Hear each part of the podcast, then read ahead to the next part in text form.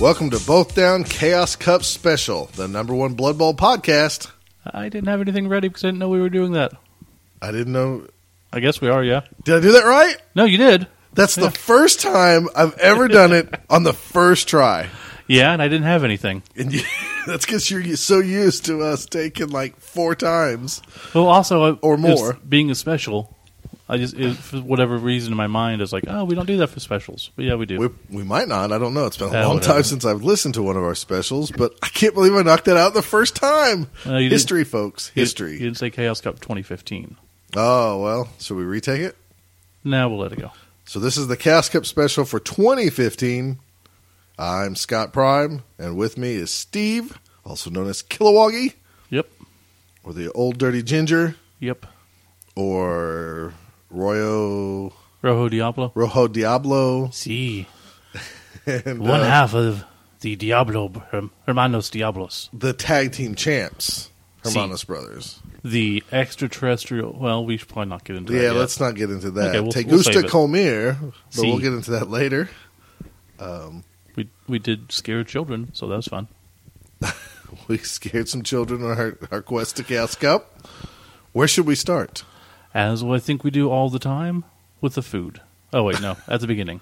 So in this episode, are we just going to just roll with the whole story? Are we going to break this up into segments? You want to break it up into days? We didn't even talk about that before we started recording. No, we'll do days. Because that's usually a conversation we have when I mess up the first few times. I know. It reminds me of last year with the podcast showdown. Uh-huh. When everyone's like, we never record anything more than once. We never record more than once. Gets to me like 10 times. Good times, good times. Not for everybody. So where do we want to begin? I guess we'll start at the beginning. So we decided to go out on Thursday night. No, sorry, Wednesday night. We left Wednesday night this year. What, last 2 years we went Thursday morning and super early. Yeah. Drove all day. Which I still prefer, but I got outvoted. So you got outvoted. We left Wednesday night. And it was supposed to be you, me, Brownstone, and the other Scott. Right. Scott Hess. And Michael Lewis had to stay in Tulsa for a baby thing? His wife had an appointment or something? Yeah, I think he had to watch the child or something. There was an appointment that Thursday morning, so... What we did is Scott was anxious, so he was ready to hit the road. He's never been to Chaos Cup. He was very excited. He was super excited. And he was driving, so that was awesome. And so we left Wednesday night about 6 o'clock, 5:36. Yeah. We get to Tulsa to meet Michael, who gave us his luggage because he was just going to fly up that next morning. Right, and Michael's luck being Michael's luck, he had a flat, so... Instead of just meeting us and giving us his luggage, we had to wait as he went back and changed his tire and then drove back with the luggage. And we ate at... Oh, gosh, what was that place? I can't remember the name. I can't either. It was an amazing hamburger. Lucy's Diner? I don't know. I couldn't have told you even if we would have researched it because... I just can't remember. It was some really good diner. It was a hole-in-the-wall diner place outside of Tulsa. I'll look. I'll try to figure it out. Yeah, I'll try to ask Michael after we record this and at least put the link on the internet. I told him we'd give him a shout-out. I probably have a card in my wallet, but I don't have my wallet near either. Anyways, really good hamburger place. So if you're ever in that area, I suggest you eat there. And I actually had andouille sausage, not really a burger, and not a sausage like you would expect in a hot dog bun.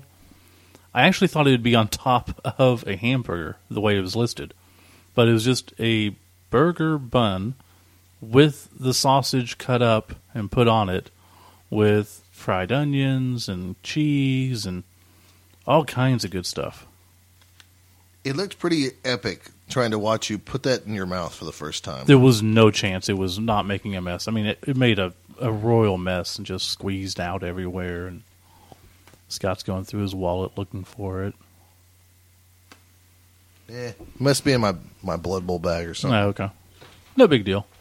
But you had a crazy one too, didn't you?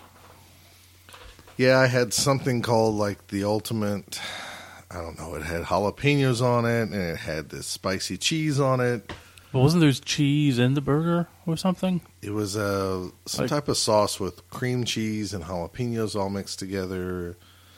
And yeah, there was probably chunks of cheese or something in the burger. It was really, really good. It was probably too much, but it was pretty awesome.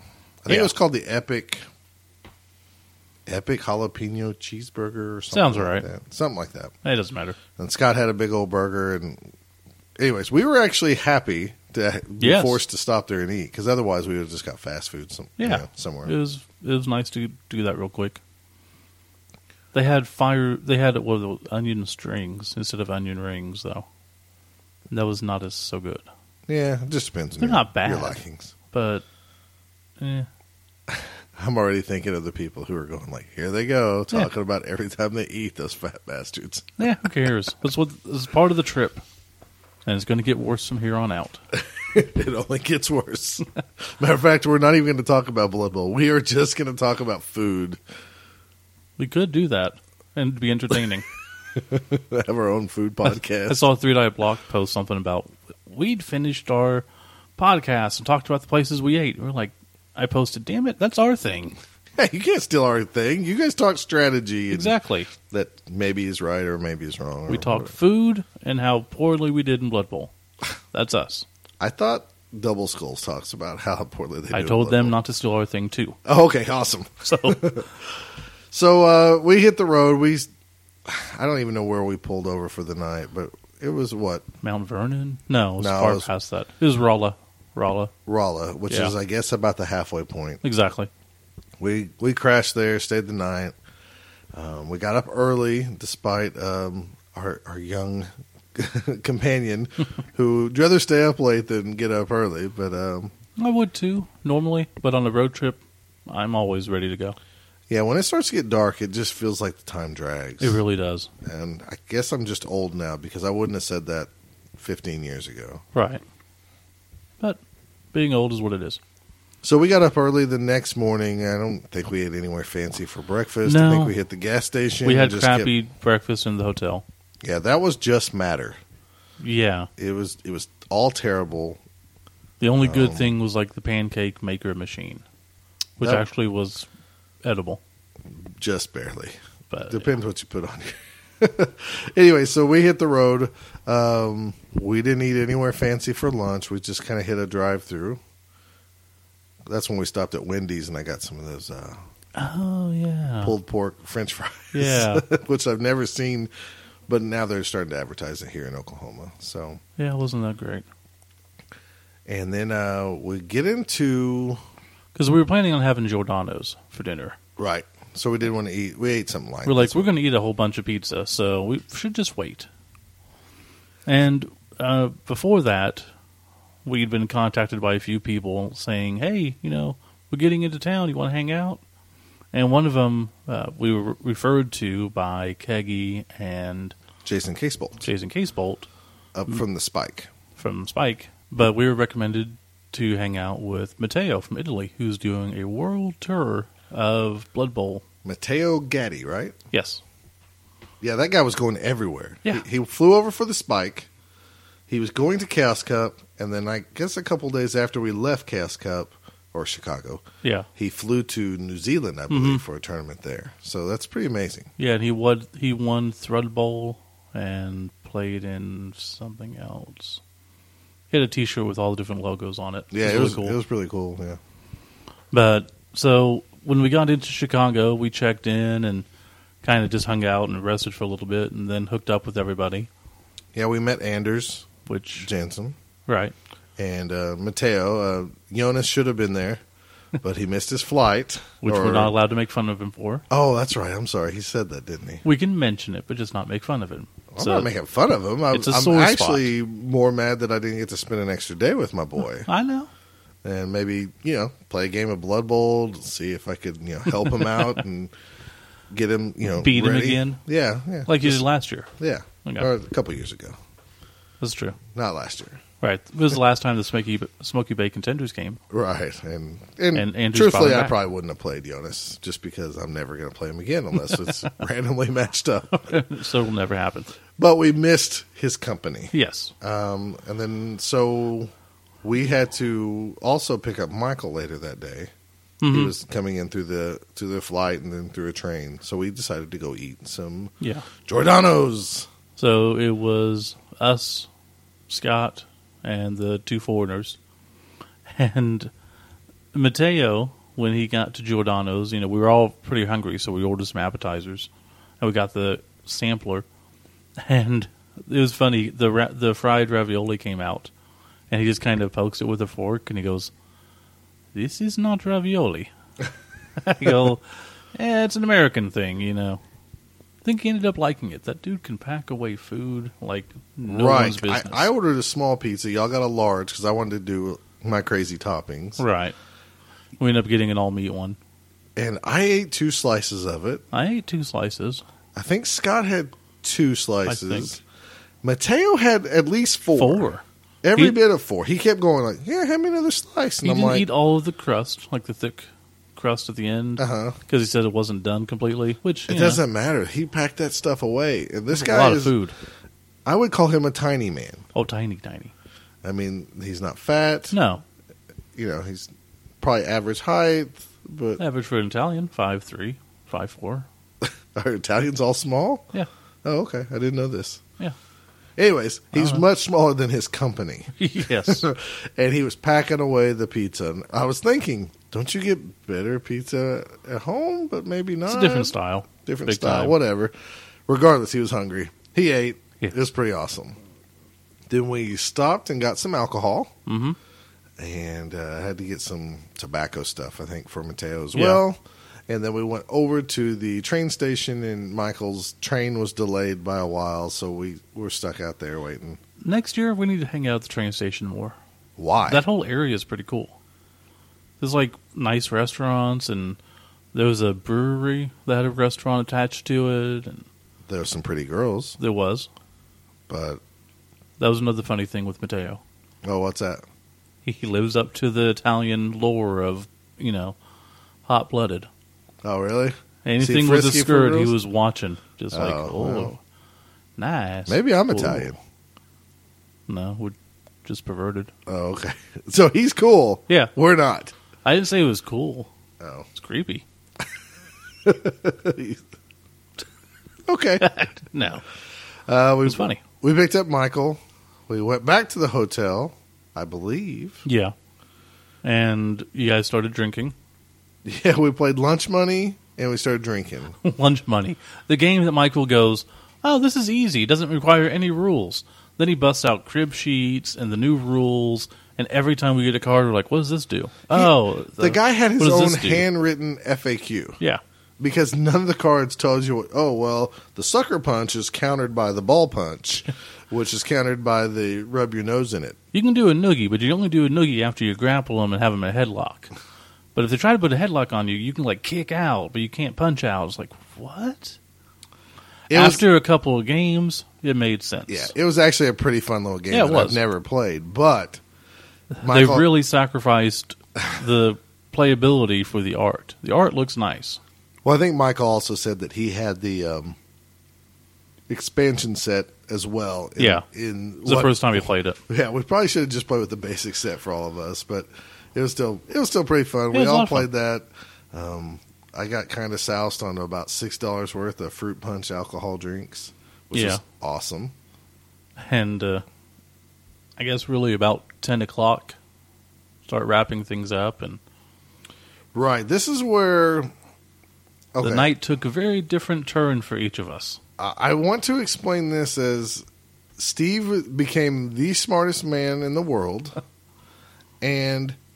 I'm going to use a phrase to describe what's about to happen, and it was nowhere really close to it, but maybe for me, who doesn't lead that exciting of a life, that's the closest I'm going to get. This was about the time where I should have went to bed too, because I was tired, but instead I decided to, why not just live my own hangover the movie life? Right. Now for me, I'll give my perspective is if you've seen the face, I think I put it on. I did put it on the Both Down Facebook, but on my Facebook and on Twitter and stuff. I've recently taken over my part of my brother's printing business, so I can do custom T-shirts and sublimation and stuff now. Well, I found out about that about a month ago, and it was one of those things that I was given the opportunity and took it in the span of about an hour. And then I've been going down to Dallas, which is about a 3-hour drive, one weekend. And then the next weekend, I was having to try to convert the garage. So dealing with getting contractors out, people putting up a shed, just everything around here. And then the weekend after that, went back down to Dallas to clean out the shop and figure out stuff. And then came back and finished more stuff with the garage. And then we went to Chaos Cup. So I haven't slept well in a month. Easy. So when I was given a chance of, oh, it's 10 o'clock and I can just go to the room and not do anything and sleep, and it's going to be nice and cool, and I don't have anything to worry about because there's nothing I can do, I'm taking it. Instead of playing nanny to 3 or 4 drunk people. Okay, so, like I said, I because it was you, Scott Hess, which is a full head taller than you, and can put away alcohol. Right. There's Mateo, who's tiny, and can put away alcohol. And took Anders with you? No, Anders was also very smart. Anders went to bed, yeah. He, so it was just like, he's like, it's like 6 a.m. in the morning to me or something. That's like true. That. Yeah. He's like, I'm going to bed. And then it was Michael, Brownstone. Oh, yeah, because he came in. I knew it was 4 people. So I was starting to, not feel my forehead, which was just the right amount of alcohol. And I said I wasn't going to drink this time at Chaos Cup. And really, I spent $6. And then Scott really wanted to party. He said that from the very beginning. Let's go party in Chicago. And we were like, dude, we're old. We're going to play games. We're not leaving the hotel. We're not going to be anywhere within 3 miles from the hotel. We're not going to leave that area. But so you decided to go to Fox and the Hound, which is basically right over the highway. Not a big deal. Right. We took an Uber cab. We went right over to the Fox and the Hound, which if you don't know what that is, I mean, it's just like a... It's a pub. Yeah, it's a pub. It's a chain establishment pub. Right. It's got food there if you want food. It's got drinks. So and has pool tables and darts and stuff. I purposely didn't take any cash because I knew that Drunk Scott would spend it. So I had only $20 in my wallet. I told Steve right before I left, I said, I'm leaving all this here. I'm taking this. No, you said that, and I told you, you should probably leave your credit cards and just only take the cash you're going to spend. He's like, that's smart. I'm like, yeah. Because I knew you didn't have a whole lot to spend. Right, I didn't. So, and I was already feeling good, so why ruin that? So I get there, and Scott wants everybody to have a good time. He's like, we're going to, we're going to party until we see the sunlight and all this stuff. And it was really hyperbole. It was really funny. So I'm going to try to sum this up as without going into too many details. Because if you like the details, you can buy Scott a beer when you come to Oklahoma Bowl. No, I don't drink beer, so you'll have to buy me something else. Anyways, come to Oklahoma Bowl, and we'll give you all the details. So we were there. We were drinking. Scott was buying drinks. Michael was buying drinks. I remember me and Michael started talking about many, many things that I'm not going to talk about because I don't want to get him in trouble, nor myself. We played darts with some people at Fox and the Hound. We come home. We close down Fox and the Hound. And I guess about 1:30 or so, right? Yeah, it's closer to 2. Okay. By the time we get home, and Mateo's out there smoking, and Scott's like, "Let's go to Chicago." We're like, "No, it's late. We're tired." And we're in Palatine, which is about 30 minutes away from downtown Chicago. From downtown Chicago. Me and Michael get upstairs. We're talking about how drunk we are. We're laughing, and we take off our shorts because we're about to just me and Michael sharing a bed, and so we're about to hit the bed. And all of a sudden, the phone rings. You guys got 10 seconds to decide, or maybe 5 seconds. It was something, either 5 or 10 seconds to decide. Me and Mateo's going to Chicago. And I was like, Michael, what do we do? And Michael's like, we got to go. And I was like, we're in charge of Mateo. We do have to go. So that's how I justified this because Case Bolt and Keggy said, take care of our guy. Right. So I thought, show him a good time. Right. And there you go. And I know Scott likes to party, and he can party better than us. So I just was like, we got to go, as you said, be the nanny. Yeah. Even though it's like a 3-year-old being in charge of the 2-year-olds at this point, something. Because we're all pretty drunk. So we climb in this car. We go to downtown Chicago. And this was an Uber still, right? This is an Uber. The gentleman's name was Steve. And this is the one where it'll become integral to the story later. But Michael is so nice. He tipped the guy an extra $20. Like, he didn't have to. You're not supposed to tip them because it's all on the app. Oh, see, I didn't know that. Yeah, but Michael was nice enough and went, you know what, you took good care of us, here's $20. So the guy takes us downtown, and we go to this club. We get into this club, and, you know, you watch movies and you think, this is probably not reality. You know, where the DJ's up in the balcony going crazy, and the music's just doom, doom, doom, doom, doom, doom, doom. And there's steam, and there's flashing lights, and there's crowds. And, well, it was reality. And anyways, long story short, without going into a lot of details or hurting anybody's reputation, because we all acted like fools, we closed down that bar, that club. Right.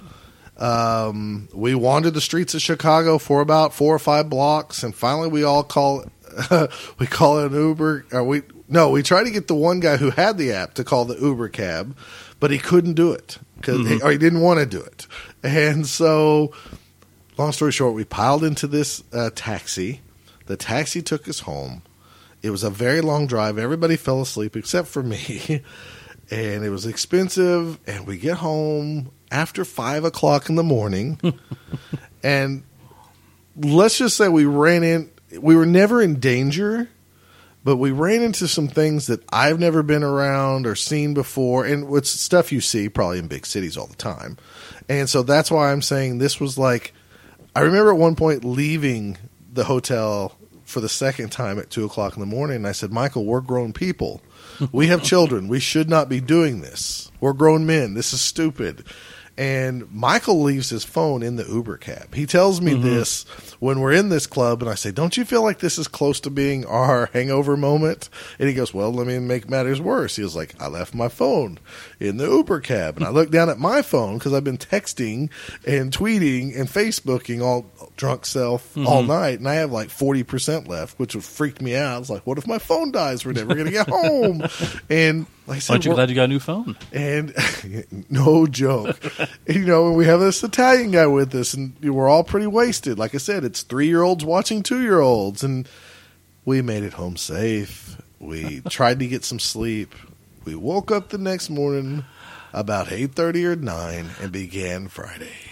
I woke up from when you guys came in the first time, I think, I kind of woke up for a second and then went back to sleep. Then I woke up about 6 a.m., and I looked at my phone, just because that's what you do nowadays. You wake up and you check your phone to see what's going on.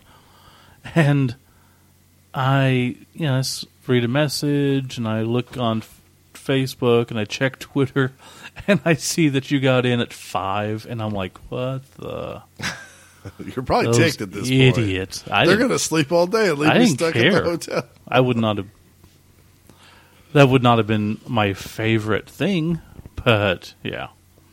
So I think I got up like at 9. Yeah, because it's right about the end of the breakfast, 9:30. And I go and get my breakfast, and surprise, surprise, you guys follow me out.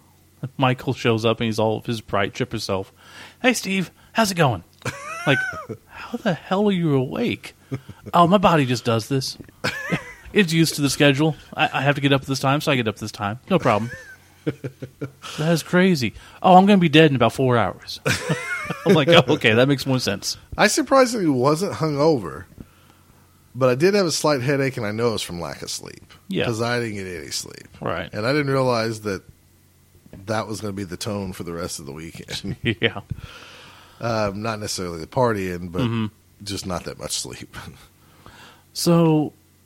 Michael tells me he lost his phone, and I was like, okay, well, I texted the phone, and was like, this phone is lost, please contact so that can be returned. And I was doing the same thing. Got without you guys back. Knowing right. You were doing the same thing. So then our ride is Scott, and he is not showing up at all. He's gone. Right. Him and Mateo, we don't see until that evening. Right. They're gone. Anders comes down, and we're hanging out, and we're like, yeah, we should go do something. And Scott has the keys to the vehicle, so that's why we couldn't get a hold. We couldn't get a hold of him, so we're stuck. So we're screwed. Yeah. And there was no shuttle, so we spend about 15, 20 minutes messing with Uber, trying to be like, do we want to install it? Do we want to do it? And I had a problem when I checked in that they put the charge for the room on the wrong credit card, and it kind of froze my money in both accounts by accident. But so I'm like, I don't really want to set up an account when I don't know if it's going to go through correctly. So Michael is trying to set it up on Scott's phone, and Scott's phone rings from Michael.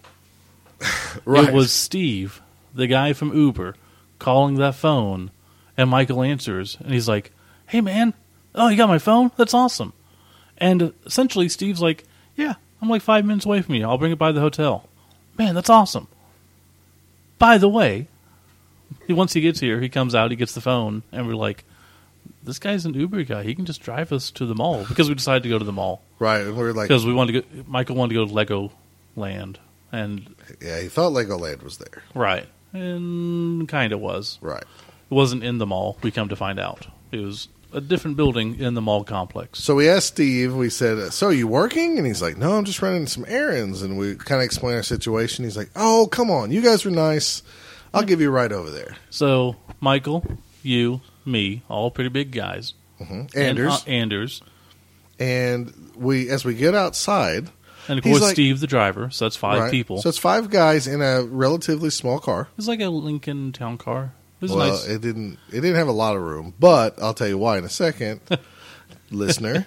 As we're walking outside, he's like, "Oh, I forgot I had my dog Max." Yeah. Oh, yeah, it was Max. And so, of course, you think, "Oh, he forgot his dog. It's got to be a little yippy dog. It's no big deal. It's just a dog." And he's like, "Well, y'all don't mind my dog, would you?" And we're like, "No, why would we sit on somebody's lap?" This dog gets out. And you remember the Bugs Bunny cartoons or the ones with the Wile E. Coyote where he gets like frozen and the big giant dog digs him up and pours a martini and warms him up? That's a St. Bernard, yeah. Kind of like Beethoven, you know. This dog is giant. And he's not furry. He is a giant sausage. He's a full-on dog. He's not like covered in a lot of fur. Well, he wasn't really fat either.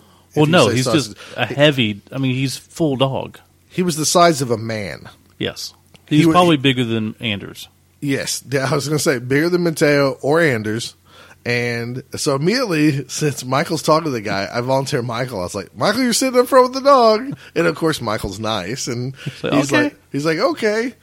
So we have this giant dog who is slobbering everywhere. Thank God the middle of the front two seats had a console, like a flat console for the dog to sit that was like 18 inches wide, so the dog was able to sit mostly there but his head was just slobbering on Michael.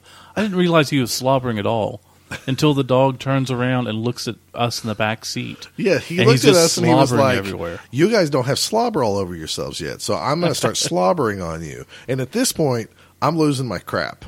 I am like, I can't handle this. I'm not going to. I just took a shower. I don't want dog slobber. Not to mention, disgusting.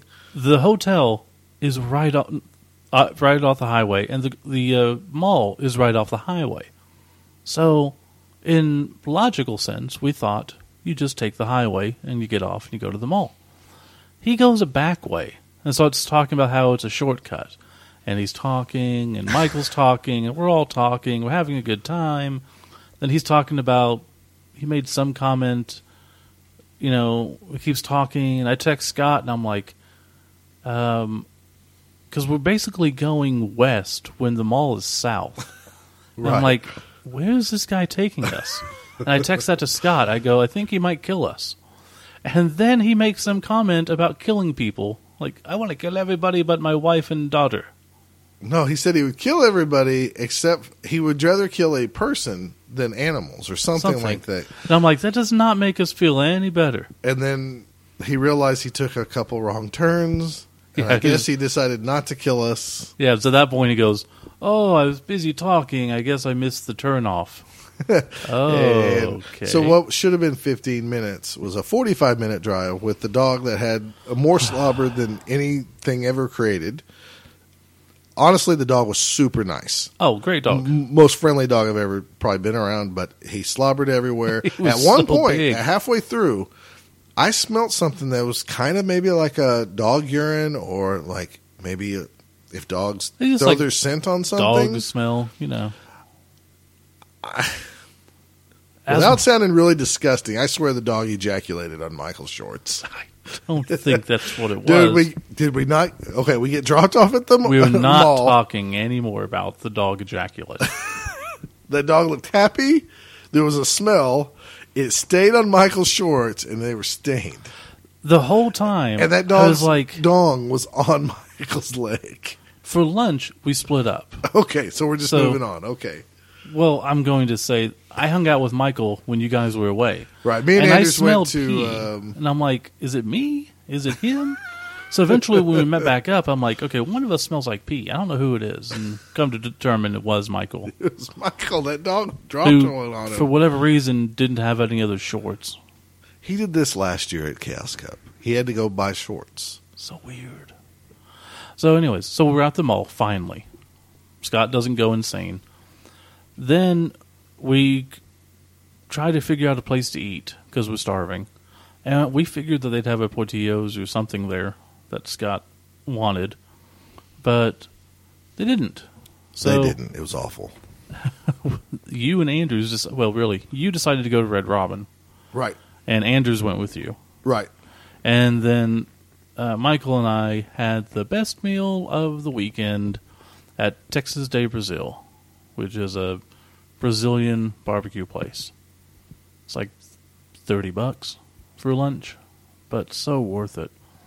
It was what they just came around with meats and served you off stuff and a salad bar with everything and 4 or 5 different types of soup, like the best bacon that you could ever have. They had salmon, just had a little bit of everything. It was just real classy and nice. Made for a good meal. And you had Red Robin.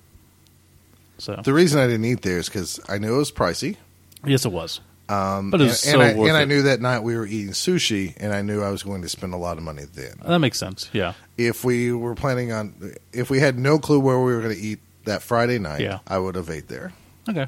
So, but yeah, I couldn't pass it up because I've never had Brazilian barbecue and I've wanted to, so. We did that. We hung out at the mall a little bit, and then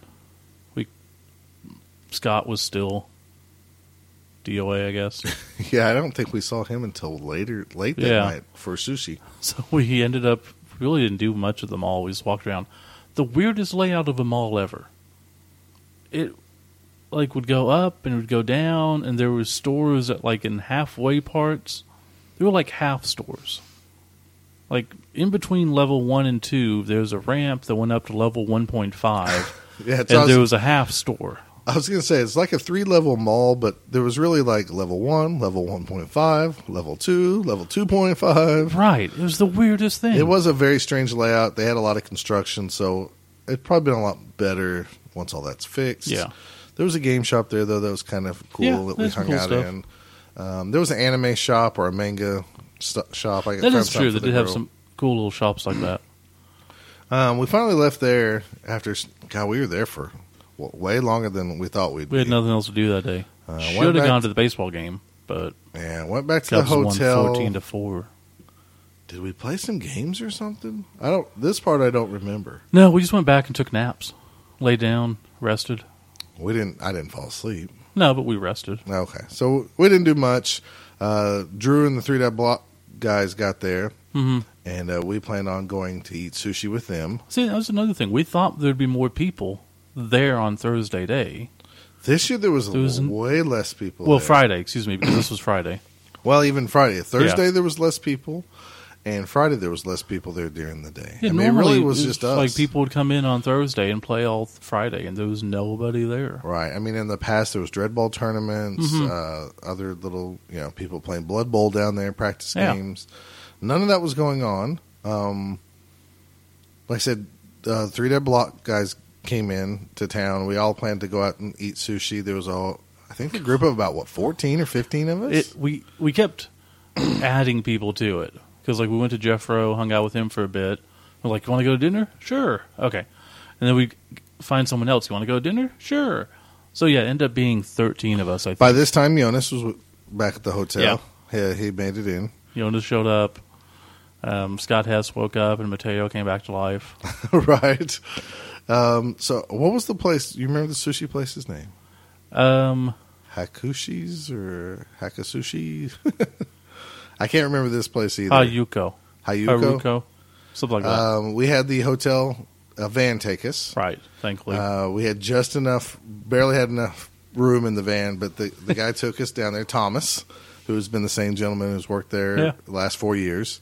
And he will always tell us to go to Lou Malnati's and Jameson's. Oh, always, yeah. That's all he does. It's like, you going to get pizza? I got a great place. We're going to Giordano's. Okay, but Lou Malnati's is better. Thank you, but it's not. So we went to the sushi place. We had great service. It was amazing service. The gal put up with us, joked back and forth, and it was a little bit bigger than a mom and pop place, but not much. Yeah, but it was really good stuff. The food was really good. It was really good sushi. Me, Mateo, and Anders had a bill that was like nearly $100 because we just ordered a whole bunch of rolls and we all kind of shared. Okay. And then Drew ordered some sake, which was terrible, but you know, some people like that. Did you try the warm and the cold? Yes. Okay. I didn't like any of it. It's just, it was rubbing alcohol. Yeah. I like alcohol that tastes like Kool-Aid and has alcohol in it because just not my deal. That place had amazing little chicken wings too. Logan from the Iowa group, he got chicken wings and he had so many that we kind of shared. I think he might have gotten for free, too. No, it was the other guy. So, good food, friends. Everybody had a great time. It was a great time. Got to hang out with Anthony. Yeah, Anthony Albano met us over there. Which was not the guy that I thought he was because Scott confused him. Oh, he was not the guy. He's not the guy I thought he was either. I got confused with Anthony Sarlo and Anthony Albano. And it was just made for, like, I was correcting Steve on who was what, and truthfully, I was wrong. So it was pretty great because Anthony on Twitter, like, for whatever reason, sent the Attikilawagi with me and Tom to his sister, and then back and forth, and now I'm going to marry his sister. So that's cool. Right, so all the people with this was Brownstone, Scott Hess, Jeffro. I'm sorry, I can't remember the gentleman's name who came with the 3 Dot Block guys, the new guy. Chance. Ed? Dan. It's Dan. Oh, Dan. Yeah, that's right. Dan, Chance, Logan, Anthony Albano, Jonas, us, Mateo and Anders and Drew. So we had a good little crowd there. Yeah. After that, we took everybody to Oberweis for some ice cream. And we did do that on Thursday night. We skipped that part. Oh, yeah, we did. That's we had Oberweis 2 nights in a row. Everybody loved Oberweis. I finally got my cake. Steve I got my cake from last year that I wanted. And it was cheap. It was $2, which is cheaper than one scoop of ice cream by like $1. Right. And it was amazing. It was giant. It was good. So we did ice cream. Like I said, everybody had a great time. There was like a women's soccer team there or something. It was, like some tournament just finished at the high school or something. So there was a team in front of us of probably 20 people, and then 13 of us piled in. Otherwise, people, they either loved us or they hated us. I'm not sure. I'm sure they hated us when we walked in. The whole place was 13 packed. Fat guys walking in. After that, we went back to the hotel. We set up our goods table with all our merchandise and stuff. And then we played a few. Which we have plenty of T-shirts left if anybody wants any. Yeah, we'll talk about that at the end of the episode. We got a lot of stuff. We also, some people were playing board games and stuff in the area. This year I thought it was, instead of people not allowed to be into the Chaos Cup room, Katie and them opened it up so everybody could just use that as a gaming hall. Yeah, it was nice. It was really nice. So, a ton of people playing games. Some people were practicing the Super Show card game that we'll talk about on Saturday night. anyways, got to meet, see the Slurpcast guys, a bunch of people we already know, but get to see again every year at Cast Cup. Besides hanging out, I don't know if we played any real games. Do you remember? We got back pretty late, and then I was setting up, and I think we just set up. I think I just kind of vegged, yeah, and talked and everything. I ended up closing down the hall, at midnight. Went to bed and got ready for the next day of Chaos Cup. Do we want to take a break before Chaos Cup, or let's take a quick break, and then we'll come back with day one of actual Chaos Cup and Blood Bowl talk, which is part of the reason we go. Just kind of.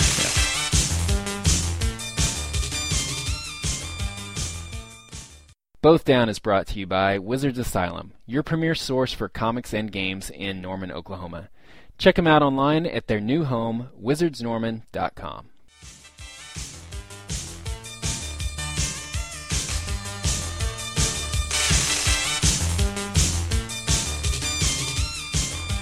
So, morning of day one of Chaos Cup starts like any other with crappy breakfast. Okay. Last couple years, the breakfast at the hotel has been pretty good. Little egg omelets, this and that, and it's okay for a free breakfast. The pancake machine's not bad. This breakfast sucked this year. Yeah. It sucked in every part. It was not almost worth even eating breakfast there. It was that bad. The orange juice was good.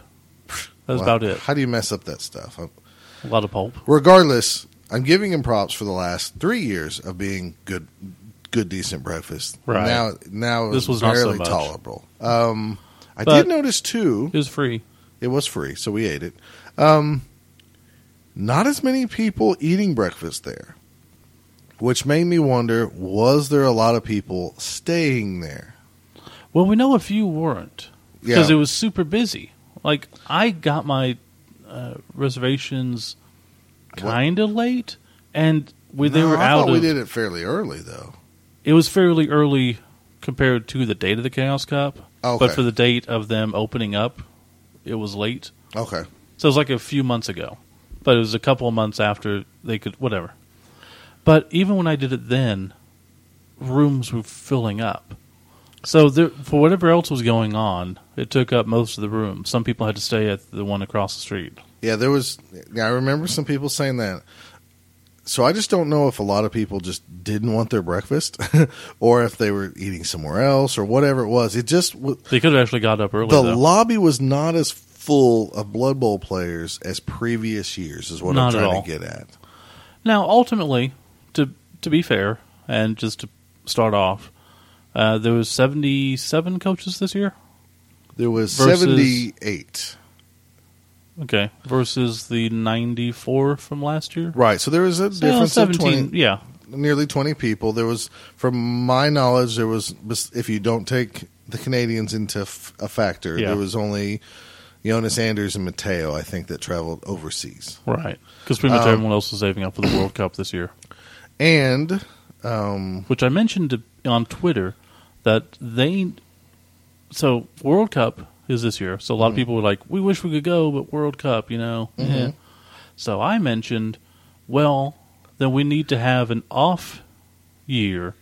So when the World Cup, it's every 4 years, and then 2 years after that, so 2017 Chaos Cup, that's when all the foreigners need to come. Because it's every 2 years, they can save up to go to a big thing. Because we're never going to get a World Cup. Nor should we, really. It'd be awesome, but we're not drawing 900 people to America. No, not at all. So I completely understand them leaving it in Europe. It would be ridiculous making everybody travel here just for that. It would be like putting it in Australia. I don't care how many people play in Australia. I love it. I would love to go. And honestly, if it was there, I might want to go more. There would be more people in Australia, though, than America. I don't know about that. I don't know. From what I've read on the forums, I think there's a lot of people in Australia. I'm not dissing them at all. And I know that they would turn out in big numbers. America's huge.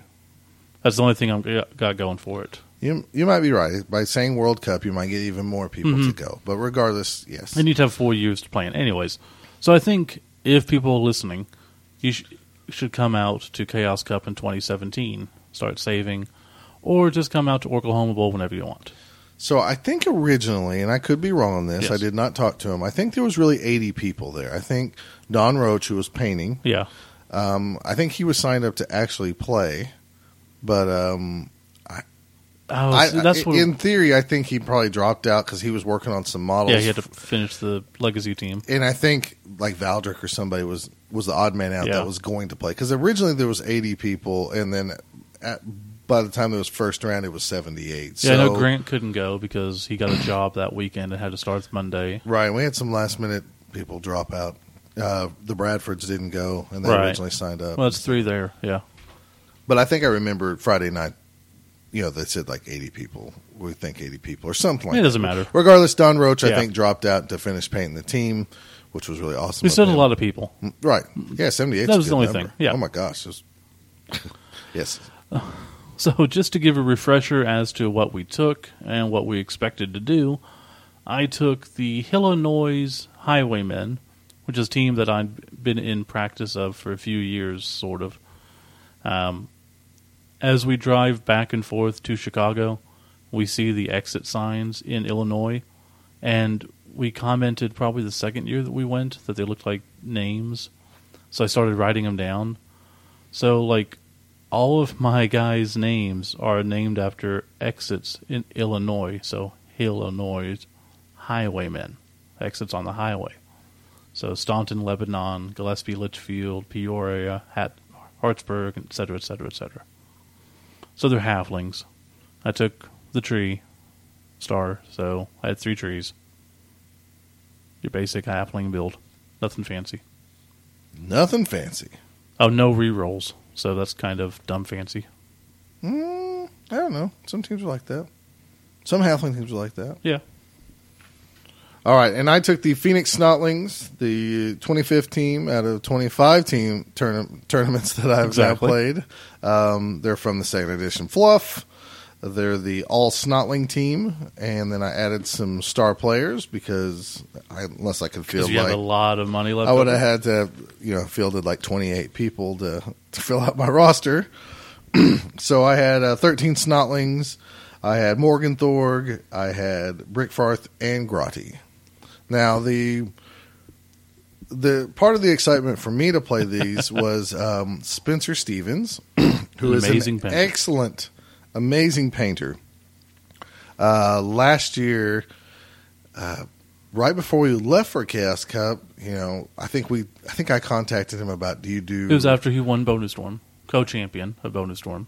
There was something about, do you take commissions? And he said, really, I'm working on my professional work to try to maybe get a job painting or something like that, so I don't take commissions and all this stuff. And I said, okay, I understand. And then he emailed and said, you know what? I'll paint you and Steve one miniature. Mm-hmm. It'll help me practice. Just send me the miniatures. So I sent him Morg. And I remember Steve got a Brick Farth and Grotty miniature last year, and he said, send him that. Yeah. And I was going to. I forgot at the last second that Steve switched it with the Griff Oberwald 5th edition that he got. Yeah, because I got that in, and I did kind of think, well, he did say a figure. That's kind of 2 figures, so right. I didn't want to take advantage of them, but I totally forgot that. So when I built this team, I built it so I could play with my Spencer Stevens painted awesome Morg and Spencer Stevens painting Brick Farth and Grotty that Steve was going to get. I was going to utilize both models. Matter of fact, Spencer even talked about on Twitter about like. Is this model really going to get used? Because I need to paint it a little bit more. And I was like, oh, yeah, it's definitely getting used. And he's like, okay. And we get there, and I think it was Friday night. He hands over the models. And I was like, uh-oh. I'm like, oh, that's right. I think he started with a tweet saying, I finally got it done. And then me and Steve are like, is that what we sent him? And then I had to scramble to try to get a Brick Farth and Grotty miniature, and I caught Drew just in time before he left. And anyways, I got my miniatures, so I played with Drew's Brick Farth and Grotty and the Spencer Stevens painted Morg 'n' Thorg, which was an awesome, awesome model. And I played with painted Willie miniatures, which are awesome. So, round... Which, yes, Phil, we will get photos up soon. I'm trying to build a nice photography thing in the garage. I know. He's the one that wants all the... He wants pictures of the teams. And I agree. We should have them up. We don't have good camera or a good place for it, so... Yeah, we need to do that. Once I... Because, like I said, I just renovated the garage. I'm going to try to make a space to take photographs for stuff I sell and everything. So if I can do that, we'll probably have... we can get Robert to come out and take photos. Good stuff. Yeah. So we begin Chaos Cup. Well, you have the worst team, so why don't you go first? Okay. So I figured, knowing going in that it's going to take some pure luck, maybe a good draw, and hopefully I'll score during this tournament and not get the wooden spoon. It was my goal. So right. Round one. And I figured I should do pretty well. 3 trees and, you know. I'm not a bad coach. So. And there's a lot of stunty teams there. You might have a chance for stunty cup. Teams, yeah, there's 9 stunty teams. So it's a lot. So round one, I play Ken Bergen, who's part of my Fumble League on Fumble, the NFBL. So we played before online, and he was a late add to Chaos Cup because he said he wasn't going to come this year, but he brought his Tenna City Titans, play off the Tennessee Titans. Mm-hmm. Human team, had an ogre and standard human build. Just 11 players. Thought it was going to be pretty rough. It was pretty rough. I got my notes here. Let's see. He had a bunch of guard block on his guys. I got beat 2-0. I tried. It's not too bad. Well, it was one of those games where... The only stats I got was Morg got a casualty, and the other stats I got was every time I fouled, I got caught. I fouled 4 times, I got caught 4 times, and I didn't break armor or anything. So, yeah, he beat me up fairly good, and then I got guys kicked out left and right. So that was my game one. Well, I went up against Patrick Wynn, who's playing Dark Elves. Patrick's a great guy. We've known him for a while. Play him in Austin quite often. Plays from Florida. He had the Dark Elves Nevermore Ravens. Yeah. He gave me Mickey Mouse dice because he works at Disney World. So that was really cool. He didn't give me Mickey Mouse dice. You didn't play him. Well, this is still give him to me. But so halflings against Dark Elves, not really the best matchup. How did I end that? I lost 1-0. I was hurting his people left and right, though. I think I didn't write down how many casualties I got per game, but I think it was at least 4 against him. Really? Yeah. Good for you, Steve-o. So got some decent casualties, didn't come even close to scoring, I don't think. And obviously Dark Elves, not a good matchup. So figured, okay, I'm going down. I should find a stunty team shortly, hopefully. Right. So, you're round two? Round two. I played a fella named Anthony Albano. Never heard of him. Never heard of him? My future brother-in-law. You're Steve's future. Dude, I hope you get that, sister. Don't call her that. It's my future wife you're talking about. I hope you land that beautiful lady. There you go. All right. The future Mrs. Campbell. I played Anthony. Poor gal. And, we had sushi the night before. We hung out. He's a fan of the podcast and everything else. He had a Norse team. I don't think there was anything really fancy. I got all the rosters here. I know I should. His team was called the Governators, and it's a very weak sauce. Not both that approved name, but we won't even talk about that. We'll just move on. He had some Ulf runners. He had no troll, basically. He had all the other positionals for a Norse team. I was doing fairly good for like the first 3 plays, maybe 4 plays. Yeah. And then all my little guys with 5 armor started breaking down. And Anthony forced me to a position where I went from having full control to no control. And like, he was going to get me the next turn. So I had to... The highlight so far of the tournament was I took Brick Farth, I broke him away, I dodged him out, I ran up to the Snotling with the ball, grabbed the Snotling with the ball, threw the Snotling with the ball. He landed. He scampered in the end zone. I was so excited I couldn't control it. I'm sorry I became that guy who yells at a tournament. And, you did. And I realized it after I did it. I was like, shut the tournament down. I scored. I'm up 1-0. You know, I quit. And everybody else was like, shut up, Ginger. You douche. So I had the lead for a little while. I was so happy. And how did that last? I got beat 3-1. Yeah. So not well. So in two games, I was playing. Oh, I thought I was doing okay because I had this attitude of I'm just playing with Snotlings. Who cares?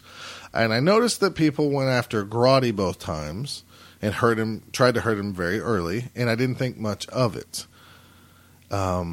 During the break, somebody said, you know, Grotty's pretty good with that 4 agility. And I was like, he's just a goblin. They're like, no, he's got 4 agility. And I go, he does? And I look at my sheet. I had the stats written down right. I just was not paying attention to it. Right. I thought I knew. You just had in that you had that. I have a podcast that's had 50+ episodes, and you know. Well, why wouldn't he just be a regular goblin? Mm-hmm. No, he has 4 agility. Now I realize why people were targeting him early, and I wasn't using him like I should.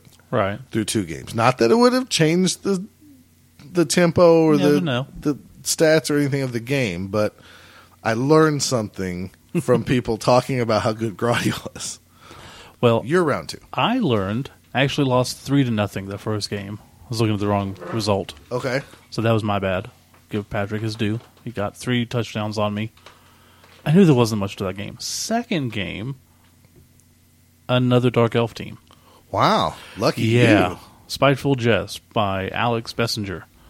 So, again, he's only got 11 guys and 2 rerolls. The Halfling Chefs are doing pretty good for me. Each game, like I've taken most or all of the rerolls both halves. And it's allowing me to do well. First game, not so much. This one, this was close. I actually had a chance. And the whole weekend, like I just failed everything. I failed dodges more than anything. It's like dodge. Oh, use my reroll. Fail. God dang it. Like the things that I can't use rerolls on, I went through a whole half, didn't use a reroll, but I failed dodges all the time. So I only lost 1-0, and I had chances. I just couldn't stick a landing. I couldn't do a dodge. Dark Elves. That's a bad draw. Yeah. So at this point, it was... Because I was basically on the second to last table, I think. Right. So at this point, we went off to lunch. We actually split up. I went with the 3-die block guys because I wanted to get some Portillo's. And I went with... I think Brian you went to the same place. And the Swedes. A different car. And we got Portillo's as well. And you guys didn't like it, and we loved it. We got drive-through because it was super busy. Oh, God. That place was never that busy on a Saturday. But I guess whatever was going on... It went over. It was huge. Busy. It was a holiday. So we had to choke down our food like in 5 minutes. And yeah, we got ours and went back, and it was just a soggy mess. It was not anything good. Yeah, I liked it, and I would love to have gone back for another round of Portillo's, but I didn't. Yeah. Anyway, so we had lunch very quick, and we came on back, and round 3. The coin show was going on Sunday, right? Just Sunday that I know of, yeah. They kept advertising this coin show, and I'm like, oh, cool. I'll go check out the coin show during rounds or something. Because it's like right across the hall. Mm-hmm. Wasn't there Saturday. Kind of annoying. No, but the signs were up, but no, it was not there. Round 3, you want to talk? You want me to go? I don't care. I'll go. Okay. So, obviously, lost 2 games. I'm not doing well on anything. So I'm like, well... Maybe now I'll get to face a halfling team or a goblin team. Fucking Chaos Dwarves. Oh, how'd that go? How did that go? Dol Brazil! It was Dol Brazil by Sean Hennessy, who, super nice guy, He had a dice tray, which is like a letterbox, like an in-and-out letterbox, but it was wood. So he hands it to me in the Sharpie and is like, sign it. I'm like, what? Yeah, just sign it. Whatever you want. Put whatever you want wherever. And when I sat down, I go, oh, come on. Chaos Dwarves? Really? So on the back of his dice tray, I wrote, ah, oh, come on. Chaos Dwarves? Really? Steve Campbell. Chaos Cup 2015. So he had everybody sign his thing. Yeah. It was really cool. That's kind of neat. And Mike and Katie and everyone. Well, I didn't get to sign it. I guess he didn't care about me. No, not at all. But yeah, 2 bull centaurs, 4 regiment of blockers, 3 hobgoblins, and a minotaur. No rerolls. So you got slaughtered. I tied. What? 1-1. Of all the games, I tied. Now, I have to give props to who it was. It was Shorewood Plainfield, who was sponsored by Matt Robertson. Okay. He didn't get any stats or anything, but I tied him, and he got the ball back, and he's going down the field with the bull centaur. He goes to the sidelines. My little dude goes through tackle zones on a blitz, hits him uphill, pushes the bastard out of bounds with the ball. Nice. And the ball goes flying, and I get to keep my 1-1 tie. Now, first game, I think I got 4 or 5 casualties. Second game, 4 or 5 casualties. This game, 6 casualties against him. That's amazing. It was insane. Higher armor, block. He was hurting my people, but not horribly so. I have a decent bench. I had 3 guys on the bench, so that helped. But, whoo-wee. It was an interesting match, put it that way. He's the guy who yelled, Dol Brazil. Dol Brazil! Every time he needed a really good roll or something. Just a lot. A lot. Which, more power to him. He had fun. I didn't mind too much, but it does get old. But he was fine. Let me tell you something. That guy, I know, was yelling that a lot, and people were probably getting tired of it, but that, I think somebody said he just now got back into Blood Bowl. Yeah. That guy had fun. Oh, yeah, absolutely. And every match I've always seen him smiling. He won 1.5 billion drawings. Yes. And he was just giving the prizes away. And yeah. He walked super by nice me, guy. And I was in the right spot, too. He gave me some little miniatures he won, which was awesome. But, no, he was having fun, which was... You see that a lot when you're at the bottom table. Oh, you sure do. There was somebody practicing. It was Siggy Lama's cousin, I believe, was practicing on Friday night. Yeah. Or maybe it was Dan from 3. Block was practicing with Chance. There was a couple of practice games Friday night. And I told the guy, whoever it was, I was like, see that part of the room? That's not going to be as fun as the back part of the room. I said... You want to be in the front part of the room, but you're going to have way more fun in the back part of the room. And not true, sir. So through to 3 some games, extent. But you tied. That's pretty good. I did tie. So you were hopeful at this point. Yeah. Okay. Because really, I'm at the bottom. I should be coming up against a good team or crappy team, and like my armor breaking is doing really well. So I'm going for that. I'm like, okay, cool. Having 3 trees with a lot of strength.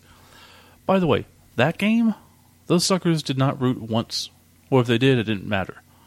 The first couple of games, every time, just rooted out the butts. And I guarantee if I ever play them again, I'm not taking block, I'm taking pro. Most people would take block and pro, which in the future, I put skills on halflings. They're worthless. So, Staunton, Lebanon, I gave block and sprint because I'm like, hey, I need a guy that I can throw down the field, and that'll be good. Right. Not even close.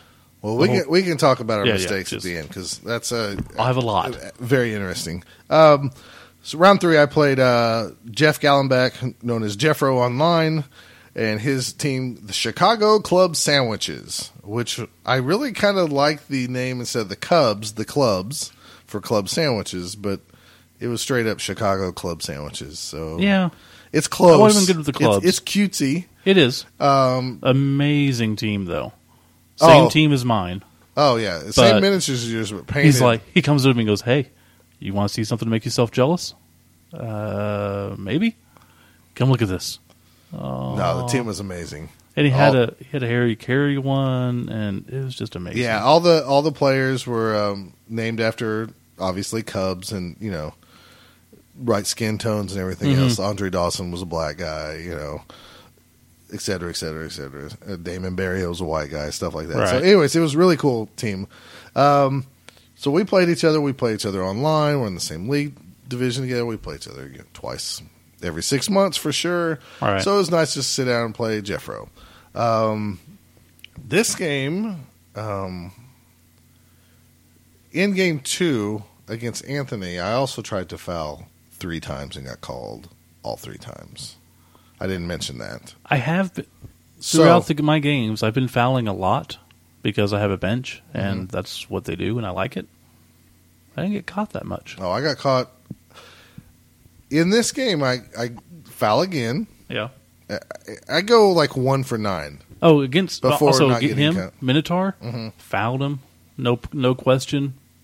He went to the KOs. He didn't come back for most of the game. So that helped a lot. Yeah, that's big. So I play a halfling team. Jeffro has, of course, the halfling chef, but I don't have no rerolls to lose, so no big deal. Was he playing with 3 trees? He was playing with 3 trees. He no skills in the trees. He had a sure feet guy, a dirty player guy, a diving tackle guy, Deep Root. I'm sorry, he had 3 dirty player guys, and then he had Deep Root. So that was his team. Probably a better build than mine, yeah. He likes to foul. Yeah. So I tried to knock those guys out of the game as much as I could. In this game, Moore got a couple casualties. I had a Snotling with a casualty. Brick Farth got a casualty. Grotty scored a touchdown. So in the first half, I was stalling out the half, about to go up 1-0, and freaking Deep Root blitzes Morg, knocks him down, casualties him. Jeez. So I score, but Morg is out for the whole second half. This is like turn 6 or 7. Yeah. And so I'm thinking, okay, worst case scenario, most likely I can at least maybe try to get a tie here. I'm up 1-0, got a half. Sure. I believe the clock ran forward, which helped me. And then I ended up just fighting. And I got another touchdown late in the game. I won this game 2-0 against Halflings without Morg for the whole second half. That's awesome. The trees I couldn't do anything to. They dominated. The Halflings I didn't really have a problem with. So I won. I was excited. I was happy. Now, was it your Snotlings scoring touchdowns, or was it Grotty? One Snotling scored a touchdown. Grotty scored a touchdown. The ogre characters, got the casualties, and one Snotling got a casualty. Okay. So I was happy I got a win because I figured that probably means no wooden spoon for me. Sure. So I was happy.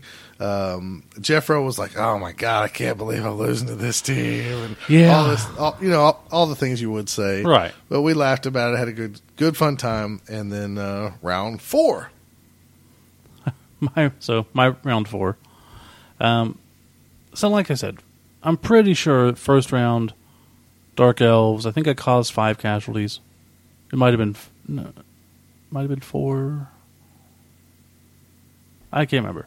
Second game, 4 or 5 casualties. Probably 4. I think it was 4, and then 6. So I'm like, okay, well, I'm getting a lot of casualties against high armor teams. Maybe when I go up against a halfling team, I can get some real damage, Just kind of work that angle.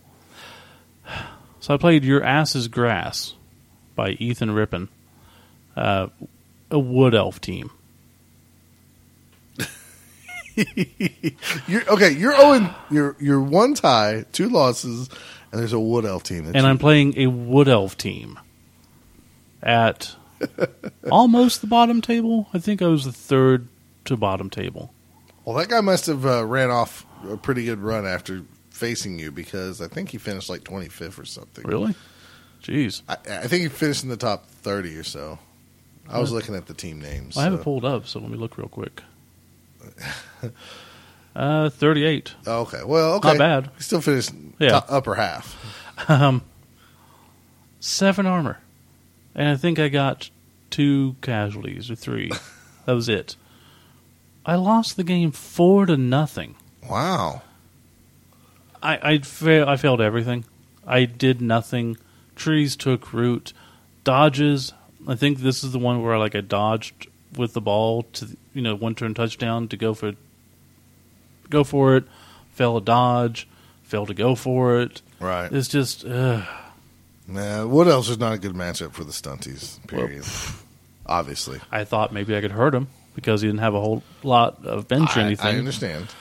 That was a rough game. But it was the last game of the day, so I thought, 3 losses and a tie. Surely tomorrow will be better. So. Right. It's a new day. Yeah. My round 4, I was not very happy to find out I was playing Anders Jansen and his Smoky Bay Contenders. One of the best names ever. The Smoky Bay Contenders. And Anders has won Stunty Cup before. Although, really, have we ever addressed the fact that I don't know what a smoky bacon tender is? I think it's just supposed to be smoky bacon tender. Yeah, but what's a bacon tender? Wouldn't it be like a chicken tender? It's a piece of bacon? A breaded piece of bacon? Doesn't that sound amazing? I don't know. I really want to try that now. Like I said, Anders has won Stunty Cup before. With the same team. He's part of Team Sweden. Same team. Good players. I was like, well, I'm glad I beat Jeffro. I'm glad I'm playing more halflings, but we're going to have to see. Now, his team consisted of Deep Root, 2 treemen. His treemen had block and pro on both of them, which were very good. Which is a much better way of going. And it seemed like pro never not worked. Right. As much as I don't like pro, it never seemed to fail. He had sure hands on one halfling. And then, of course, he had the Halfling Master Chef. 14 guys. I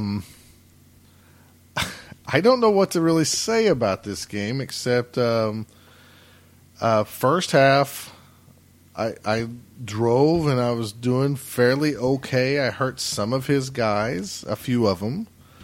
I was trying to, I guess, kind of cage up or do whatever you can do. Long story short, I was grinding it out to score in the first half to hopefully have another scenario where maybe I could pull out a tie or not get beat by Anders because I know he's a really good player. So I scored in the first half. It's 1-0. But just like that game against Jeffro, about turn 6, Deep Root. Same guy, Deep Root.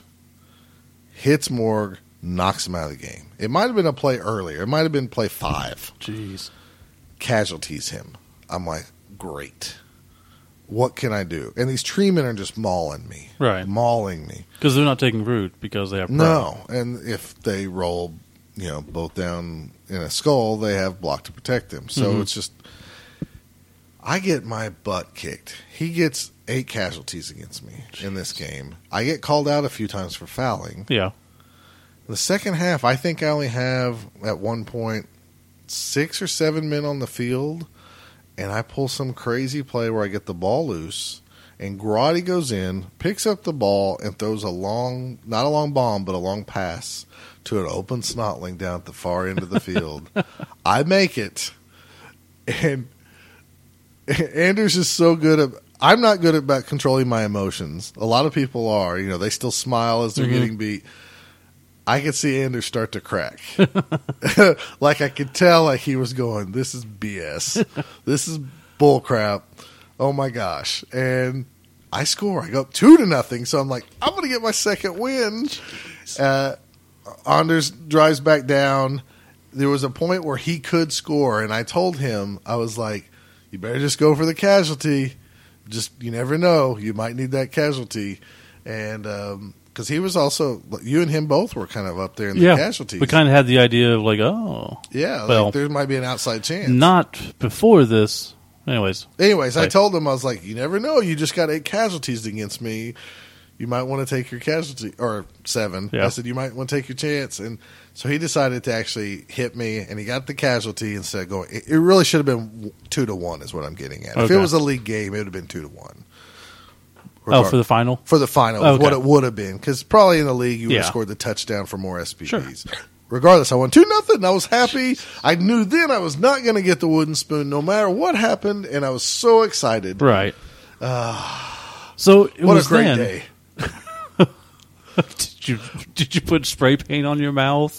I say, wanted witness to. Me. I wanted to. I was like, witness me, my brother. I'm 2-2. I'm living the dream.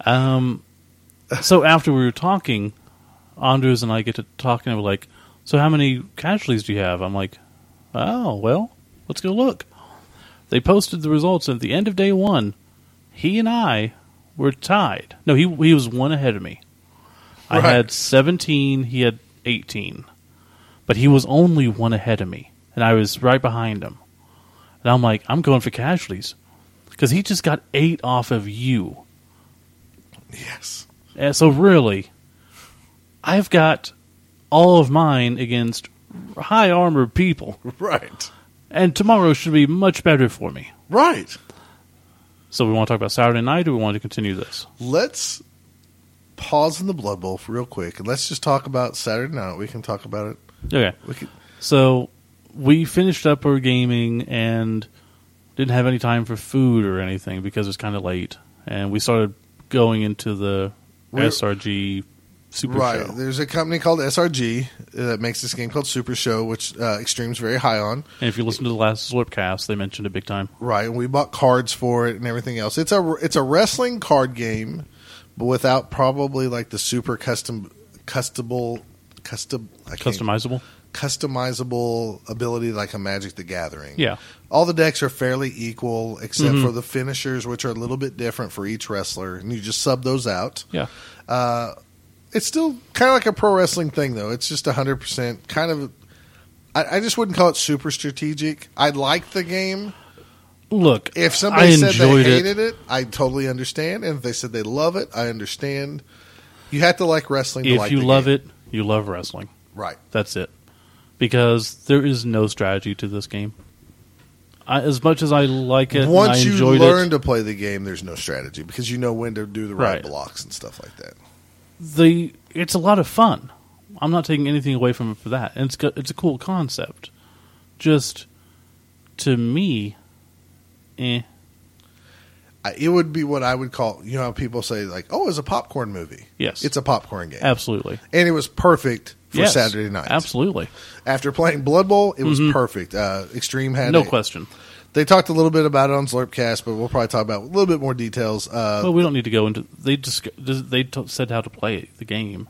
Oh, we're not. Oh, you mean the night? Yes. No, just the night. Extreme did a tournament for the world title. Me, Steve, David Morse, and Matt McMatt. We got to the final 4, which they also turned into the. Really, let's back this thing up a little bit. Okay. So we didn't show up. We went back to the hotel room. That's right. And when we left the hotel room, we were now Los Hermanos Diablos. Right. The Devil Brothers. Or the Diablo Brothers, basically. Right. While it's Devil, we both were characters. I was Rojo Diablo, which is one of my longtime nicknames or characters I like to play all the time. Devil. And I was El Tijon. Tijon Diablo. Tijon Diablo. Which is the Badger Devil. Right. There was a character back when I was in college. We had a character called El Diablo for a wrestler. Mm-hmm. So I kind of took that and combined it, obviously, with the Ginger Badger, and there we go. So, and since Extreme was putting it on and he was enjoying it and getting into the fluff of it all, we had costumes. Yes, we kind of went all out. I got to pull out my replica WWE belt. We had wrestling masks on. Even Steve dressed up. He came out of his shell. I had the wrong mask, but it still looked fine. Yeah. They found a really cool one, and I ordered it, and they sent me the wrong one. I'm like, damn it. We spoke Spanish. Sí. Te gusta? Or no. Te gusta comer. Te gusta comer. And mine was, bienvenidos al inferno. Welcome to hell. And I like to eat. Yep. Over and over and over. Yep. And yes. Completely awesome. Independently, Extreme's character was Blanco Diablo. Which we had no clue until we showed him our costumes. What? And he's like, you're kidding me. Yeah. So it became, in my head, he was the fallen brother who turned evil. Or good, depending on how you look at it. Johnny dressed up as Johnny Ray Dudley, I think is what his character's name was. I think so. Or something like that, like a Dudley boy. And anyway, so we start the tournament, and it was for the Extraterrestrial Championship belt. And I play Johnny first game and destroy him. So immediately he's out. He's like, damn it. And it was because it was a one-loss and you're gone tournament. And anyone who lost went into a side tournament and stuff. So one of the designers from the game was there, and he was kind of helping figure things out. And so we play, and we play, and we play. And after 3 rounds, I think we got down to the final 4, right? Right. I can't remember who I versed the first round. Jeez. I can't remember that at all. I don't remember who I played Big Sexy. And I played him. Whoever I... In practice games. I don't know if I played him for real. I beat somebody the first round. I played Anthony Sarlo the second round. Yeah. I beat him. And then we thought we were still... I think me and you were on separate sides of the bracket. We were. So we thought we were going to make it to the finals. Yeah, we thought we were going to do the final. And then just out of nowhere... Patrick, the guy who was... Creative designer. He turned it into a Fatal 4-Way, which was an elimination match. Which I don't think Extreme was too happy that he sort of took over. Yeah. But he was too nice to say anything. It was like it was like real wrestling where you have 2 guys in charge. So we had a commissioner or a general manager, and we had Triple H running the show. That's not what's on the schedule for tonight. I'm changing it. This is what we're doing. Zlurbcast mentioned that I think Extreme said that it was the first fall, but it was actually an elimination match. Right. I'm not going to say that there was some cohesion or... Because it was you and I... Versus, you didn't play Siggy's cousin.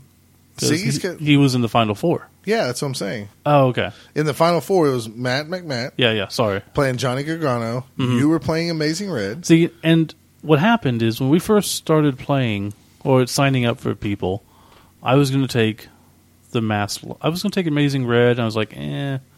And they had a character called the Masked Llama. I'm like, oh, that's funny. I'll take that. Right. And Extreme had a bunch of characters, and he asked us all to take separate characters. And then Siggy decided to play, and he's like, well, I want the llama.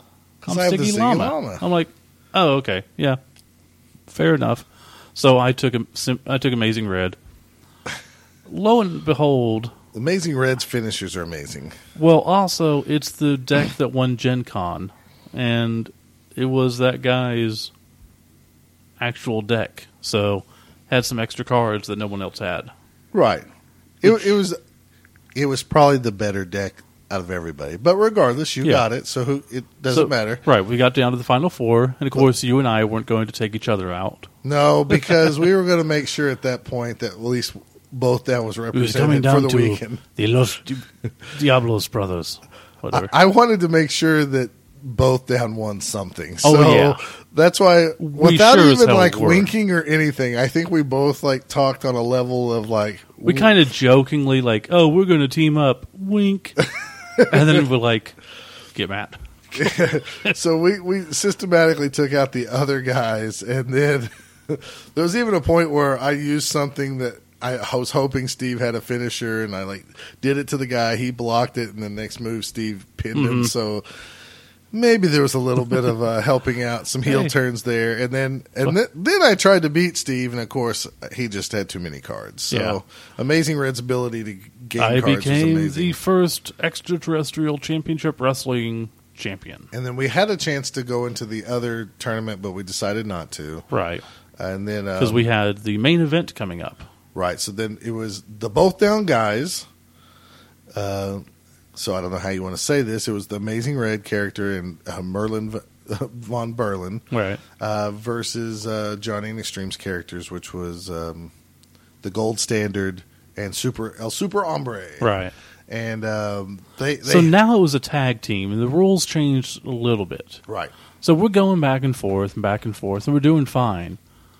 And I've got some really good cards in my hand. I'm like, okay, sweet. And the game plays while you roll a die, and whoever gets the highest number gets to go first. I rolled a 10. And then Beavis and Butthead, they rolled the same symbol, and that meant that they got to overpower me. Right. I'm like, damn it. So they got to both play a card. I'm like, okay, next round. I rolled a 10. I'm like, okay, here. And they rolled again. I'm like, damn it. So next round, I rolled a 10 again, and they again rolled the same symbol, outpowered me, and they both laid finishers on our asses. Yes. At the same time. So there was almost a double pinfall or a submission and a pinfall. Somehow we kicked out, which I can't even remember how. Both of us just like, oh, really? Bam! We didn't kick out. We blocked them both. Oh, was that it? We both had blocks. Okay. Yeah. I can't. Which my biggest complaint about this whole game is there are things called stops, which will stop a move. Why are they called stops? Why are they not reversals? Because it's a wrestling game, and you use them basically as a reversal because it stops their move and puts yours in play. I think it's built that way just so you know that it's for the obvious person. I get what you're saying, too. Right. I think it's supposed to just make sure that a person that does not know wrestling... I don't care. Okay. If you're going this far into it, go for it. Well, we're not analyzing the game. Okay, so anyways so then... They're so happy because for 3 turns in a row, they've screwed me and beaten my 10, which is the ultimate number, and then they play both their finishers, and they're hooting and hollering, and we stop them both, and they're like, what? And then you come in, and bam, finish. I don't know if I won the initiative like 3 turns in a row, but anyways... I put the finishing move it was called like the Autobahn or something like that with my German character. Oh, on Extreme's character. Well, we did have to kick out. I'm sorry, we didn't stop him. We actually did kick out. I think we did kick out. My bad, because when we kicked out, the crowd went up by 2. That's right. Because we had to kick out. So it was like on the 3rd time, I guess we both got the same symbol or whatever. Okay, that's right. And then we kicked out. All right. So crowd went up by 2. Which means that when Scott puts the finisher on Extreme, right? Everything was added by 2. The number that he rolled was added, got 2 added to it. Mm-hmm. And didn't you roll your 10 or something? Or 9? I rolled something really high, and I think Extreme only had like a 1 out of 6 chance of breaking loose because we did the 3 count out. But anyway, so I submitted him, and it was pretty awesome. Me and Steve won the tag team belts, so both ended pretty good. But, so I got both belts. That's right. So good times. We ended up closing down that shot at the game room that night. By the way, they ordered pizza in because we didn't have time to go get it. I love that pizza. That might have been better. I'm saying that was better than Giordano's for me this year. Really? Easily. It was thin crust pizza. It was super greasy. Super greasy. Super cheesy. So good. I probably would have loved that pizza if we weren't playing card games, because I was so worried about messing up games. Oh, if we had knives and forks or something? Oh. Or if we would have just ate that an hour beforehand, had the time, that would have been really good. I like thin crust pizza, it was good. I'd eat it again. The Giordano's for me... Matter of fact, next year when we go, we might ought to order that one night when we're not in such a hurry. That might be a really good idea. I think it was Rosetti's or something. It was good. It was good stuff. I think Katie and Mike ordered it. Yeah. So... Anyways, so that ended the first day of the actual Chaos Cup. And then you went out drinking until 5 a.m. in the morning again. No, I did not. I went to bed about 1 o'clock, but we went to sleep. And then the next day began with a crappy breakfast, and then round 5. Who'd you get, Steve? So the coin show was opening up. It was setting up. And I was like, oh, I want to go look at... because I'm not a coin collector or anything, but They have cases and stuff that work for carrying Blood Bowl stuff around.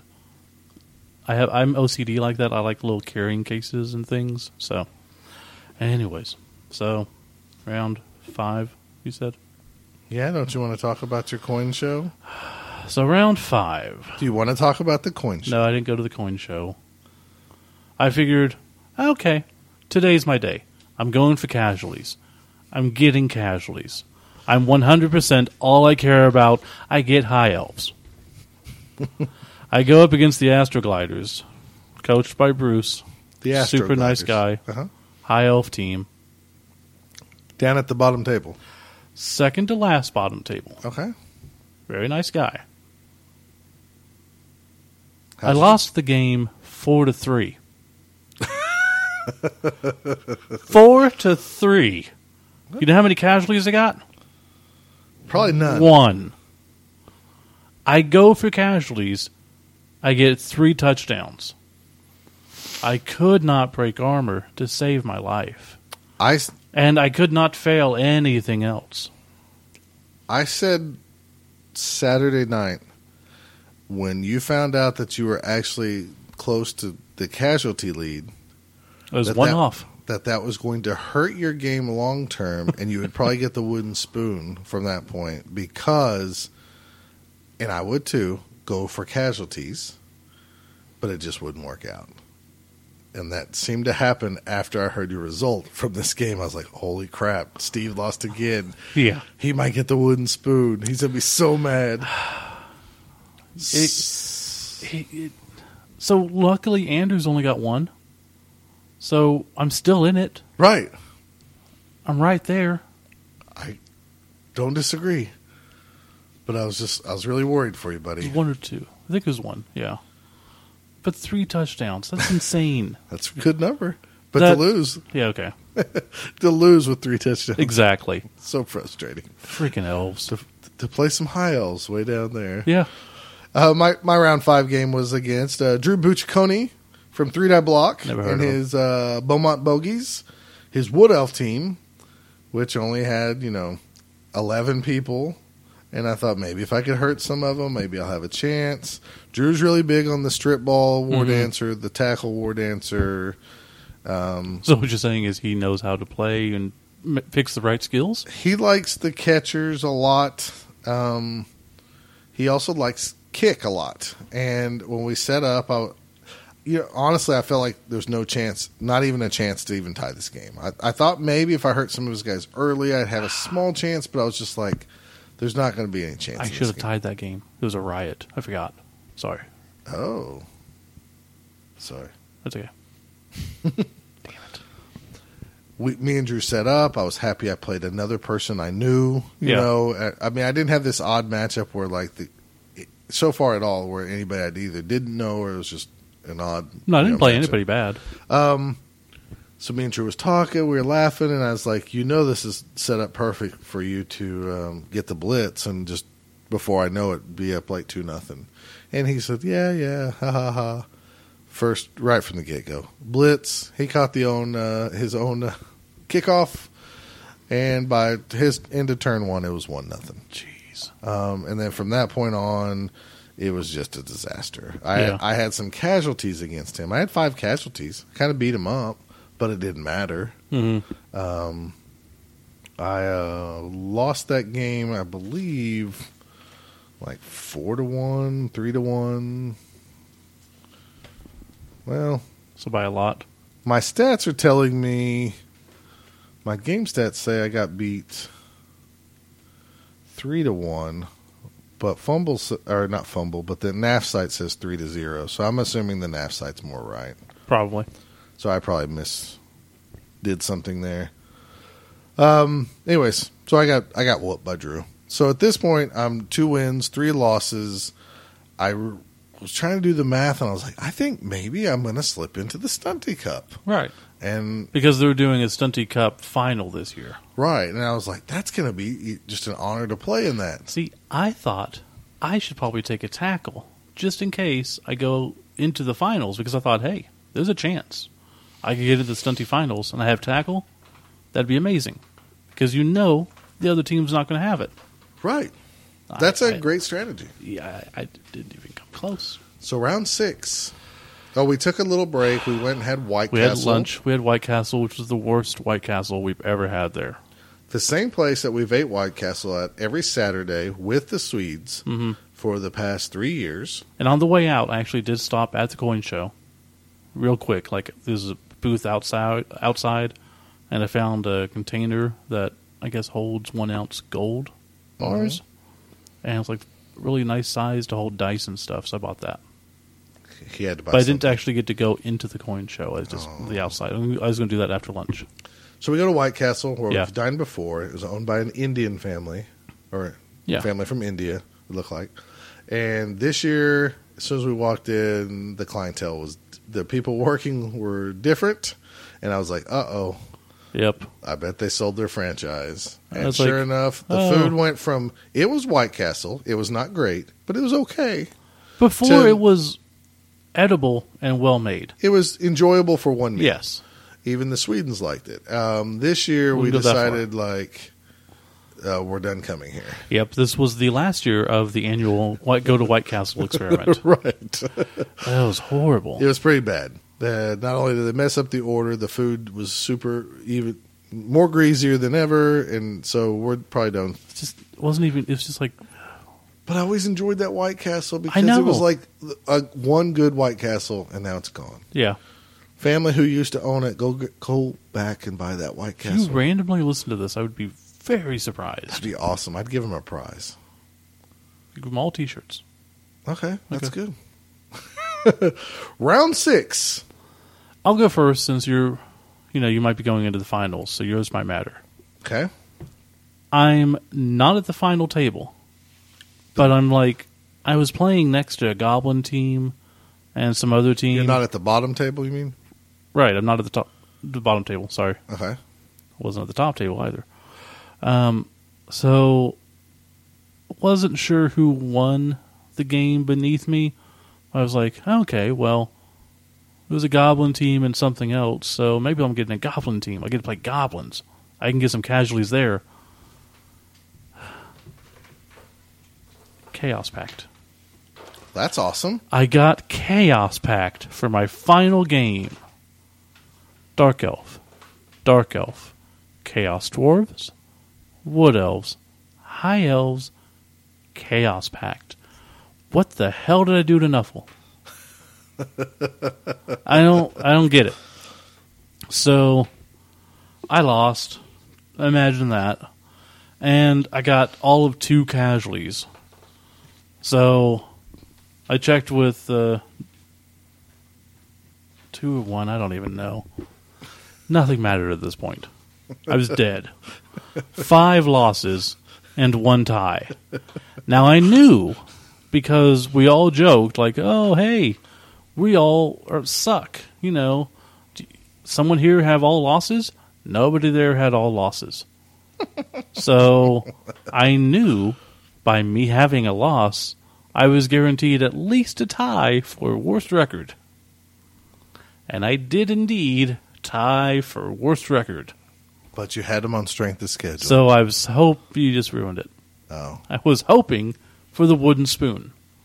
You were actually hoping? I would like to get something out of this.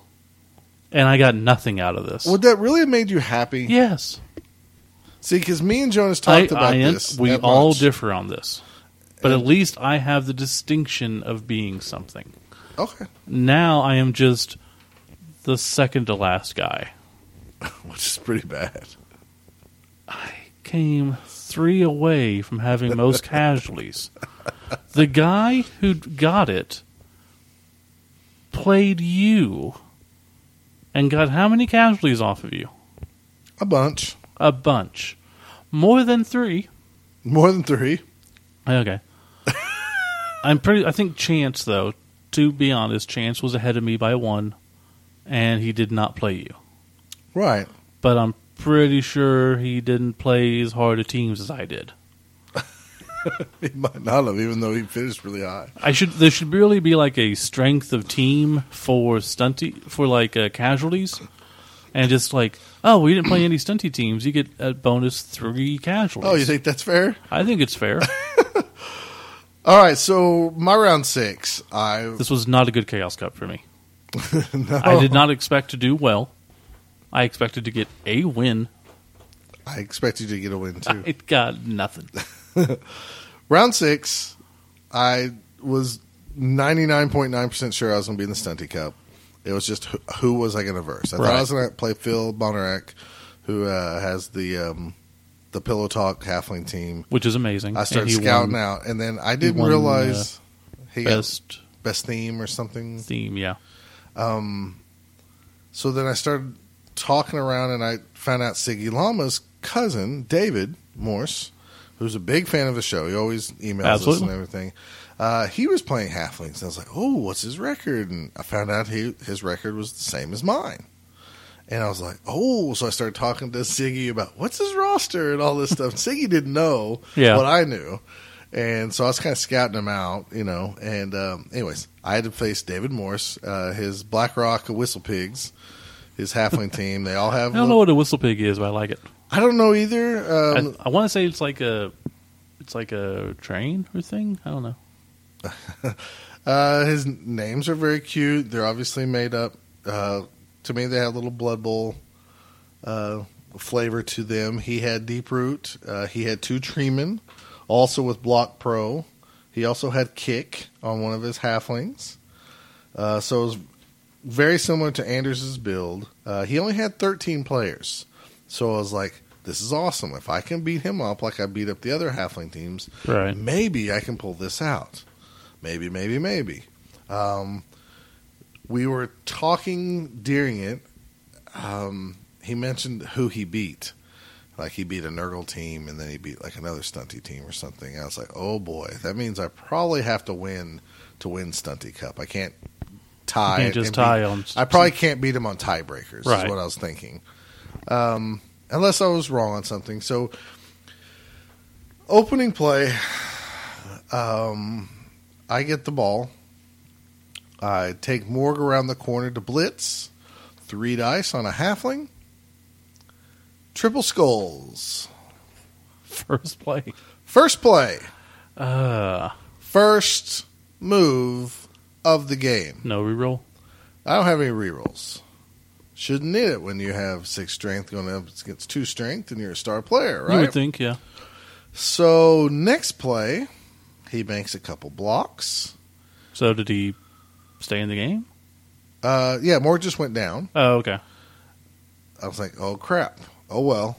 The ball's down here in the, he can't get to the ball unless he maybe throws a halfling, which might be too of a gutsy play to do too early, But maybe not. It was immediately do that. I know, but there was a high failure rate. Oh, that, yes.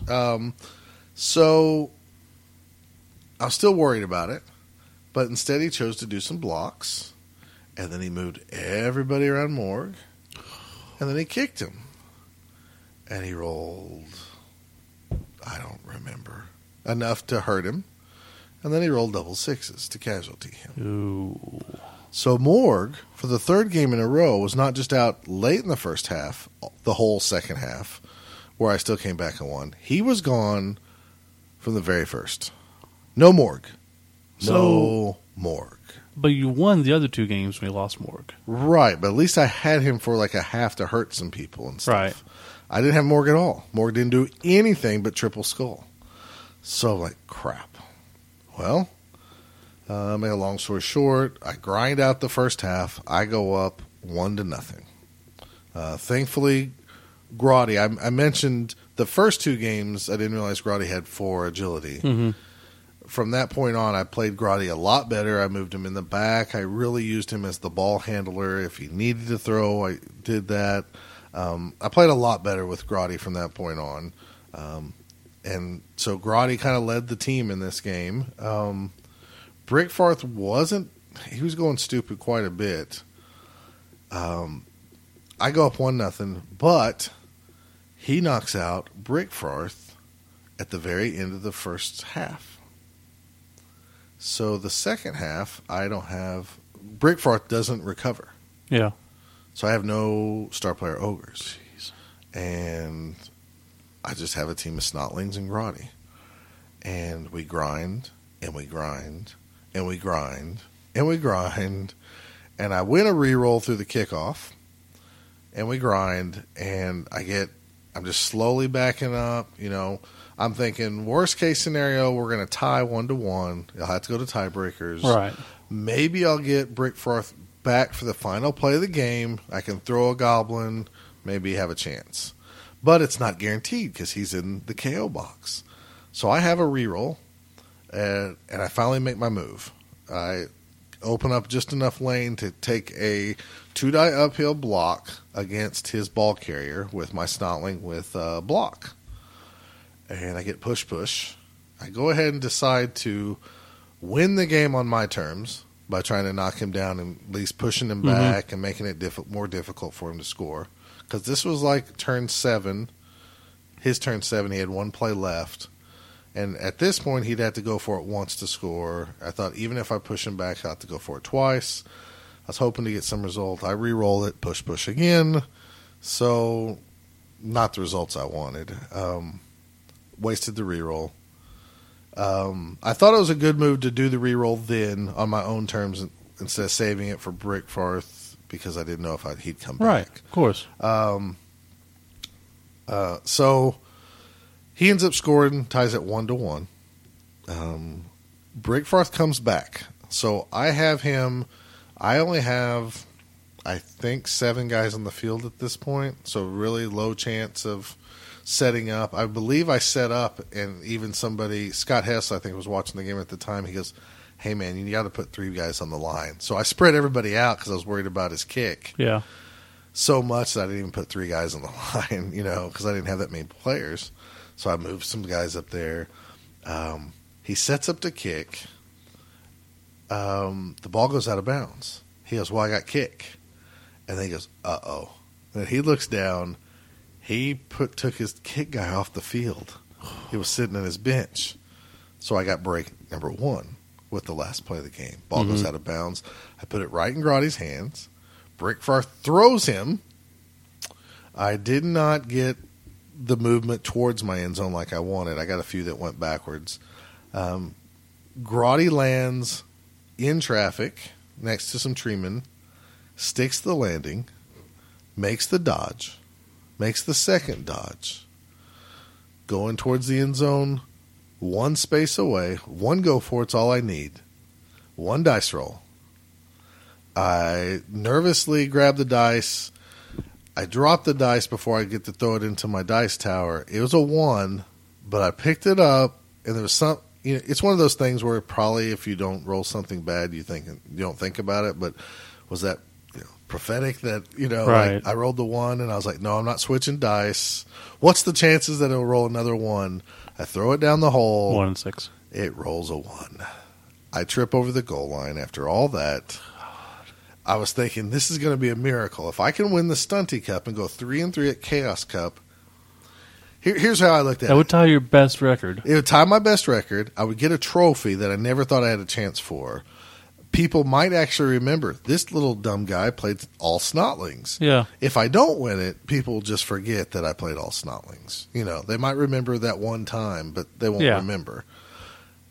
And I tied the game. So while I was happy with a tie, I was so disappointed that I'm probably never going to get a trophy ever again at Chaos Cup. Yeah. And it was, like I was telling Siggy, I was like, later we were talking. And he apologized. He's like, "I'm sorry, man. When the awards were handed out, David got the award because of tiebreakers, and he earned it. But I was really mad at just general dice rolling, the fate. So be it." And Siggy goes, "Sorry for rooting for my cousin, And I was like, "Don't be sorry, Like he deserves it just as much as anybody." But it's just, it's his first tournament ever. 83% chance I could have made it, and Siggy's like, "Yeah, but you also had a 16% chance of not making it." And he said something very interesting. He goes, "The way I look at Blood Bowl is when you roll the dice, all you're doing is scrying to see what the result is going to be already. The results is already there. Yeah. You're just getting the first chance to look at it." He's like, He always was going to fail at the goal line. You just had to roll the dice to prove that to yourself. To see it for yourself. To see it happen, yeah, for yourself. And I was like... The game gets played, and you're told how to move the pieces. He said, the way I see it, the game's already been played. You're just scrying to see as it happened. And I thought, man, that is a very interesting way to deal with dice failure. It's also a really very fluffy way to look at it, too. It is a very fluffy way. Because you just think...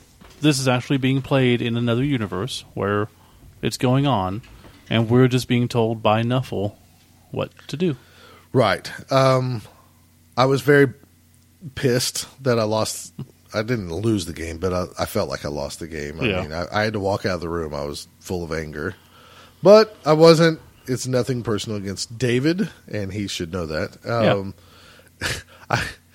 That guy's such a fan of the podcast. He was like, you know, if I lose to you, I get a T-shirt. You know, like he knew. Remember, you said like if anybody loses to him, I'll give him a T-shirt. And I was like, why don't you just lose? You already bought a T-shirt. So. I know, but he wanted another one and stuff. And he kept encouraging me every time he heard somebody. He's like, "You're okay. You're still in this." And I was like, "Dude, just let me play the game."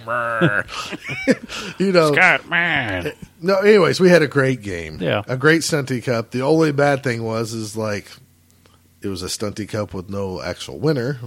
In some ways, I'd rather have lost that game, I guess is what I'm saying, than tie it to go to tiebreakers. Okay, so let's talk this over. It doesn't matter the position I was in because I wasn't going to face either one of you. But let's say that somehow I had won 2 games or a game, and there was a chance that I could play one of you two. But instead, you guys are taking out of the pool of available players and put into this other match. Do you like that? Because I know it's real. It's a real. Are you asking me if I like the Stunty Cup? Basically, the 2 Stunties matched up against. Yes, because they are pulled from the rest of the crowd. So, like me, who wanted a Stunty team, didn't get a chance to play either one of you. Not that I would have, because of my record.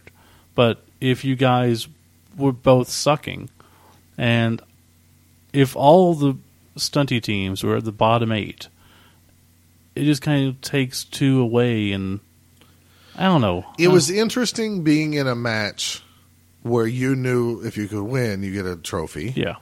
I guess my only problem, let's say, for example...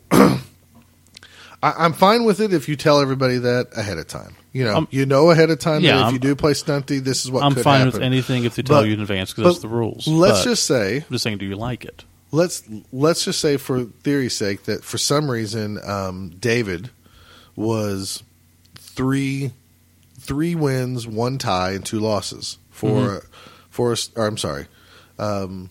yeah, 3 wins, 1 tie, 1 loss. He would not be at the top table for Chaos Cup in general. Yeah. He'd probably be in the top 10.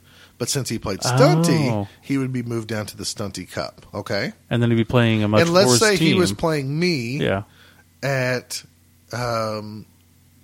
2 wins or 1 win. Let's just say there's not a big Stunty field. I have 1 win, 3 losses, and 1 tie.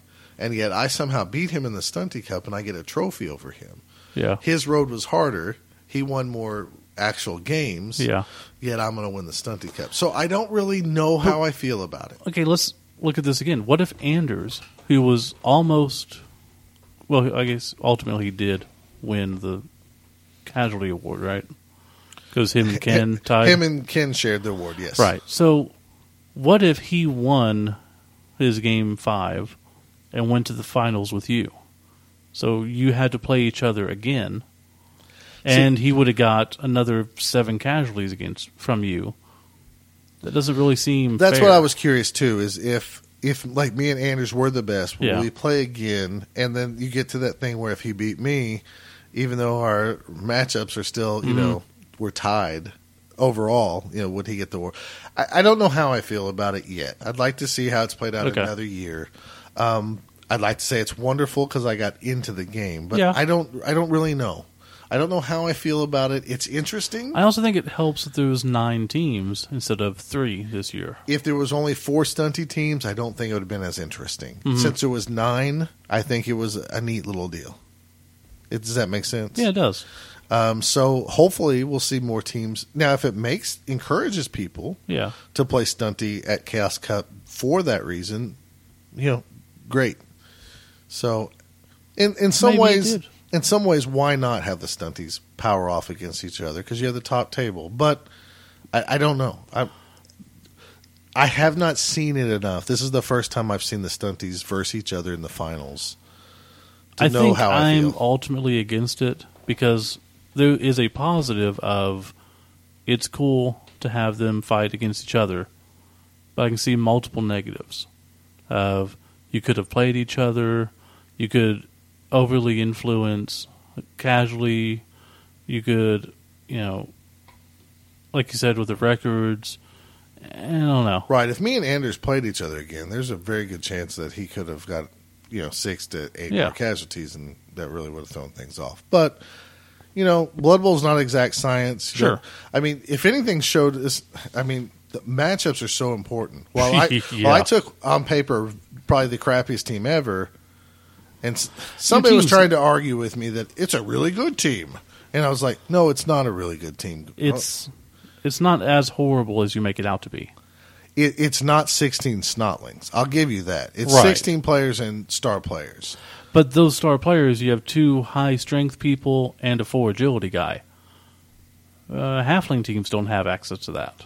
I get that, but I think, and this is going to sound cocky, give me a little bit of credit for playing okay with them. Absolutely.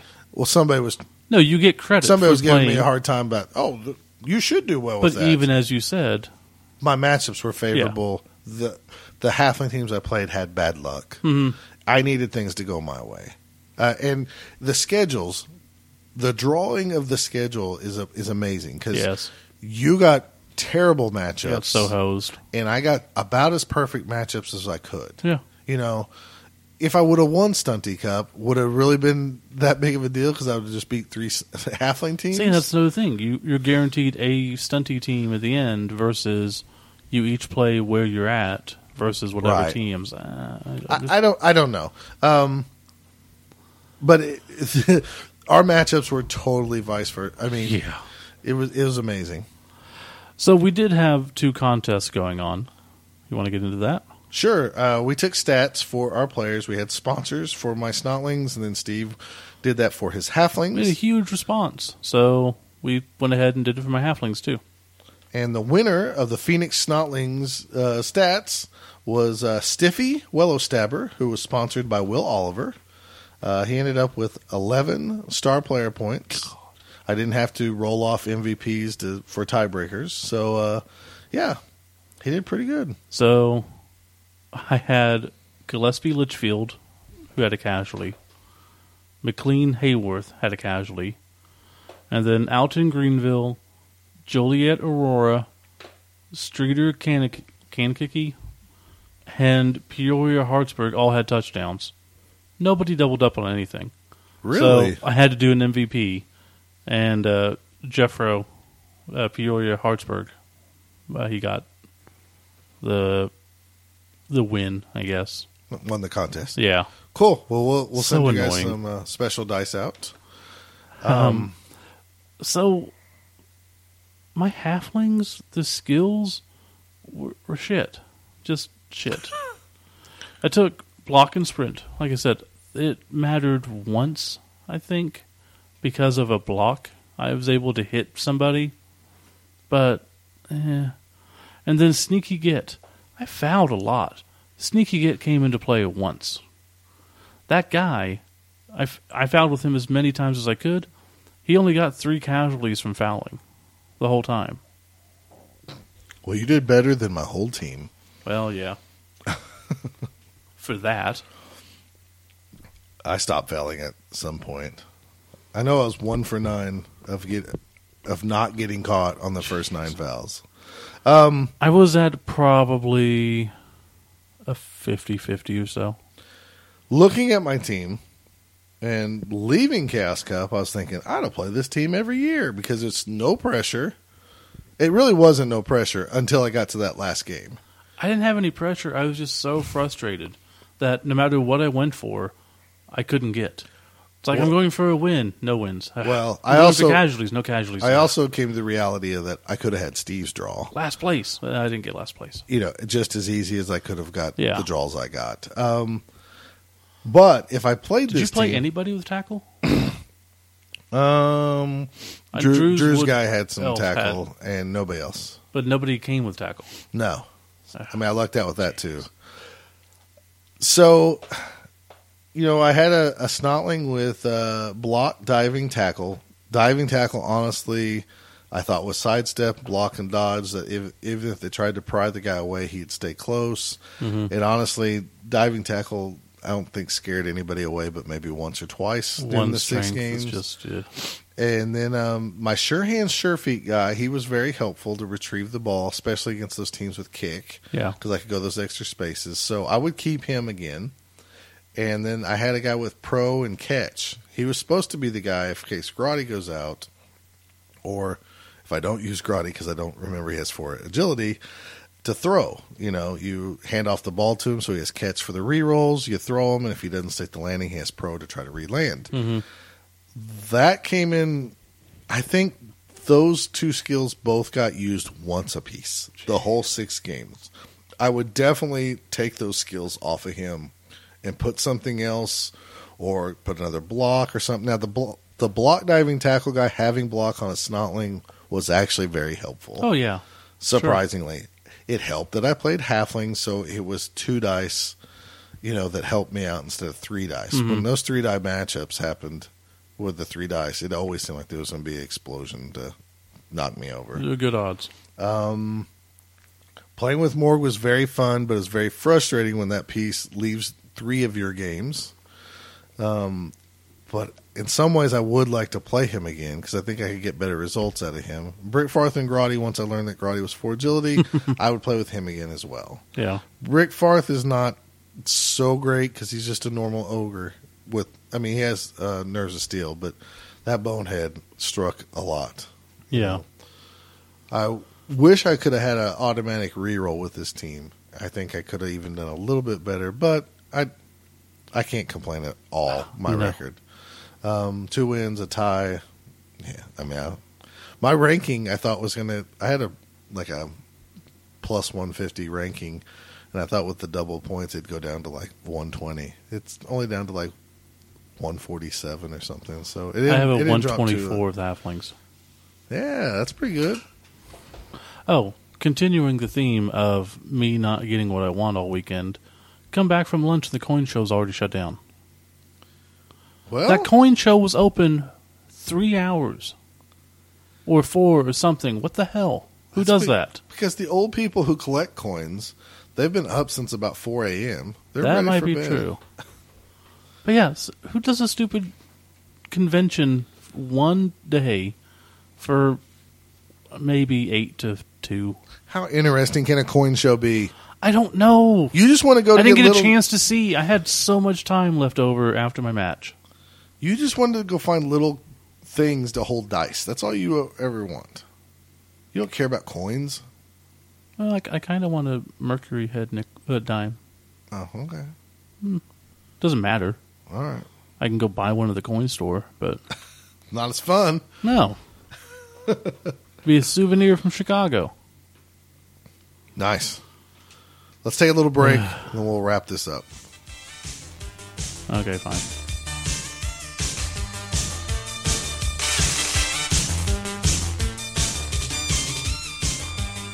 So that ends the Chaos Cup proper. Afterwards, we just kind of hung out, grabbed some dinner at Jameson with the people that were left behind, and came back. And Anthony won, 2 games in the raffles? Yeah, I enjoyed the raffles this year because, and I'm probably rare in this, I know some people like all the prizes to be Blood Bowl related, like miniatures or dice and stuff. They had some board games this year, and me being a guy who's kind of getting more and more into board games, I thought it was really cool that they had some board games. I just wish I would have won some. Absolutely. But we did, with all the guys, like 8 of us or something, we played Camel Up, which... They tried to get me to play on Saturday, or Friday. And I was like, eh, I don't really want to. I saw them playing that game, and I thought, honestly, I thought at first it looked stupid. It does look stupid at the beginning. Right. It was a lot of fun. I'd like to buy it. I like that game a lot. I will probably order it. It was pretty good. So, surprisingly, a fun game. What are you, a bunch of sheiks that are betting on the camel racing? You're just different people who bet on camel racing. And weren't the camels they sheiks, though, or what were they? There was a sheik, and there was a... Or they were nobles, women, though, right? There was, I didn't get into the backstory. Oh, okay. I played the game. Fluff. Well, you can make your own camel game. Anyways, it was a fun little camel game. Yeah. We played that 2 or 3 times before we finally went to bed that night. Then we just kind of said, hey, off to bed, because we're getting up early and driving back. Yeah, we were all exhausted. And that is exactly what we did. Got up early and drove back. Ate at Hicks Barbecue. Which continued my theme of not getting what I want when I ordered dinner and the side I wanted they didn't have. The choice of bread that I wanted they didn't have. And then when it came to dessert... They did not have either of the choices we spent about 5 minutes trying to decide to have. Yeah, they were out of everything. Stupid holidays, I swear. Then we got home. I tell you what. If you're listening to this and you go to Chaos Cup and you're one of those people that rush out and between like your lunch break and stuff on Sunday, you have to check out of the hotel. It's so much better. If you're able to. Relax. Stay until Monday and drive out. Yeah. Fly out. It's whatever. So much better. No pressure. You don't have to worry about checking out. You get to relax from the event. You get to go to bed at a decent hour. Say your goodbyes. You wake up, you check out, and you're gone. Yeah. And to us, I know we've mentioned it before, it's a huge deal to me. We wake up at 6. We drive all day. And when we get back to Oklahoma 12, 13 hours later, it's still sunup. You know, it feels like you spent the whole day, but you have the whole evening to do whatever you want. Or just go to sleep. Which is pretty much go to sleep. So that's our Chaos Cup trip. Did we miss anything? Oh, I'm sure we did, but at this point, I don't even know anymore. Sorry for the delay. As I mentioned, we've been very, very, very busy getting everything done around here. I'll probably be pimping out t-shirts and whatever else I can do for a long time because I have 4.5 years of paying off my brother now, I think. 4 years. So we'll probably go into buy my stuff. We'll probably go into that a little bit more in the next episode. This will be the last episode for this month. There will actually be no official numbered episode this month for September, but we will do 2 next month is the current plan to catch up. We will be doing fluffy ones. Yeah, you still got 2 episodes this month: the primetime special. Oh, that's right, and the Chaos Cup special. Okay. But we forgot the numbered one, so we were going to actually try to do all 3, but there's just not enough time. Okay, if you've made it this far, I have a question for you, for everybody listening. We've done what 58, 60 episodes probably now. Yes, with all the specials. We do specials, and then we do the regular numbered episode. Should we combine them all into one chronological number system, or do you guys even care? So what Steve means is... Should this be like episode 61, Chaos Cup 2015, or should it just be a special, and then we can continue with the numbering on regular episodes? Yeah. Like, instead of this being the Chaos Cup special as it's going up, it would just be both down episode 48, blah, blah, blah. Yeah. With a title. And then we talk about Chaos Cup. Does that matter to you? We could go back and find out how many episodes we've done and just, like, skip episodes. 40. No, we're not doing that. We'll just put out, for episode 48, please go to episode 55. We're not doing that. We're not changing the number system. The way I've always looked at our podcast relaunch numbers. It at 1. No, we're not doing that either. More listeners. Yeah, with a higher cover price. A lot of people would probably go, I'm done. It's a good time to quit. You know, I always look at the regular episodes being the monthly like comic, and then the specials being like the specials and annuals, right? Yeah, from that's comics. How I see it too. It just sometimes, like on months like this when we're very busy, it would be so much easier to call this like episode 47 and go on with life. But we have to call it the Chaos Cup Special and do that. Or if we could just take every trip report, since that's what we do a lot, like tournament talks, and just make that a separate podcast. We could do that. So, like, if you want to listen to tournament stuff, you can listen to the Both Down Tournament Special. We could call it the Away Game. Ooh. And just since it's our Both Down Away Games. Before we leave you, it's that time of year again where I'm going to really tick some people off. I'm going to make some people happy. That's what we were getting. Some people are going to tell me that, what do I know? It doesn't matter. It's time for Prime's Decisions. Is it Prime Decisions? It is. I started this off a couple years ago. Both Down Approved. Both Down Approved names from Chaos Cup, because I hate looking back in the Chaos Cup history and seeing some team that won that's just called Chaos Cup Team some other random name. What is name with other podcasts taking our stuff, too? Did you hear Johnny going through the team names? Yeah. What's up with that? Yeah. Well, he didn't pick a good one, but that's okay. And he didn't like mine initially. It's like, oh, well, he liked mine, but Steve, I like mine. So some names. So what I do every year is I take the we left out Bonus Storm. We'll talk about that. We'll just talk about that at the end. How about that? Okay, fine. This is more important right now.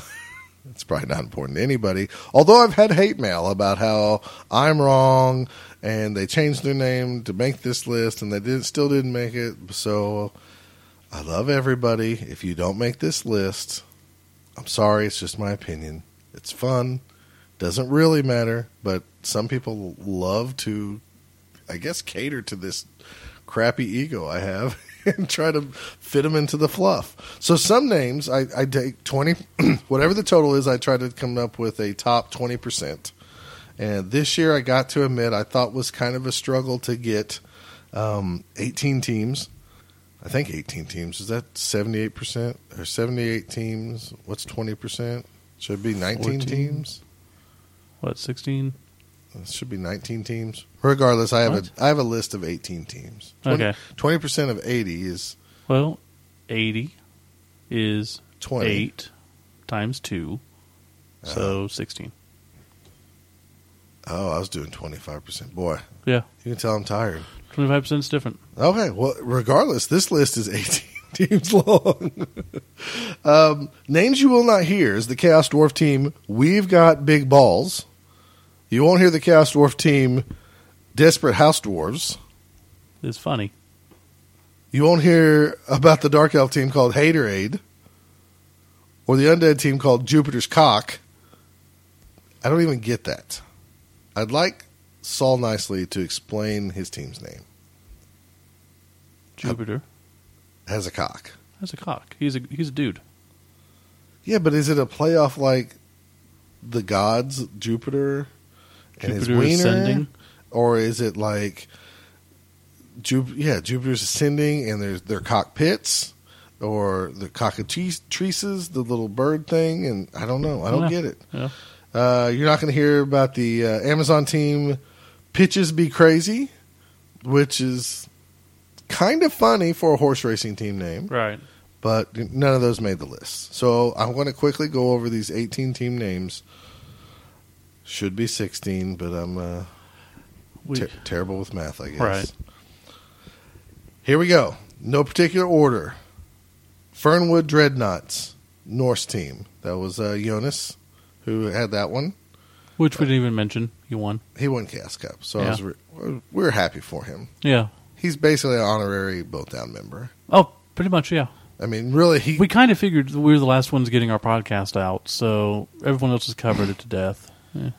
And, you know, him probably playing me in a practice game that before one time, 2 years probably ago? Helped him a whole lot. Oh, yeah. He's probably learned a lot. So, Fernwood Dreadnoughts. Maybe he should miss the plane all the time. Maybe so. It gave him some time to think and really concentrate. You know, I have these team names down, but I don't have who named them. So you guys are going to have to forgive me. Hashet's Hellsmiths, Cast Dwarf team made the list. Prague Soul Hunters, the Necro team made the list. Tennessee City Titans, the Human team made the list.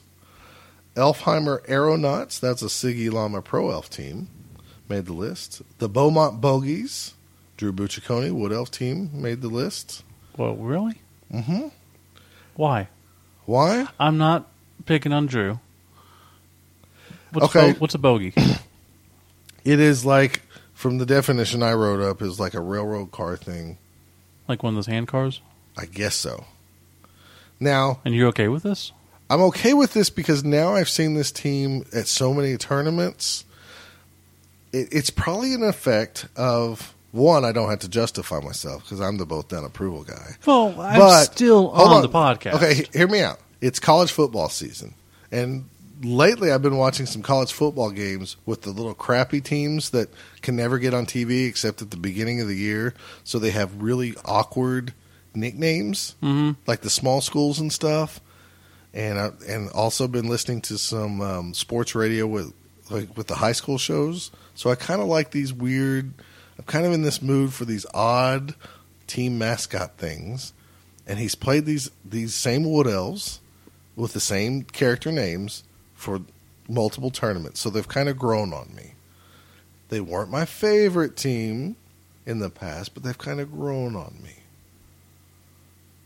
You're not buying that. Regardless. Okay. Doesn't matter. Both that approved this time. Gotcha. Hashitushas, half-breeds.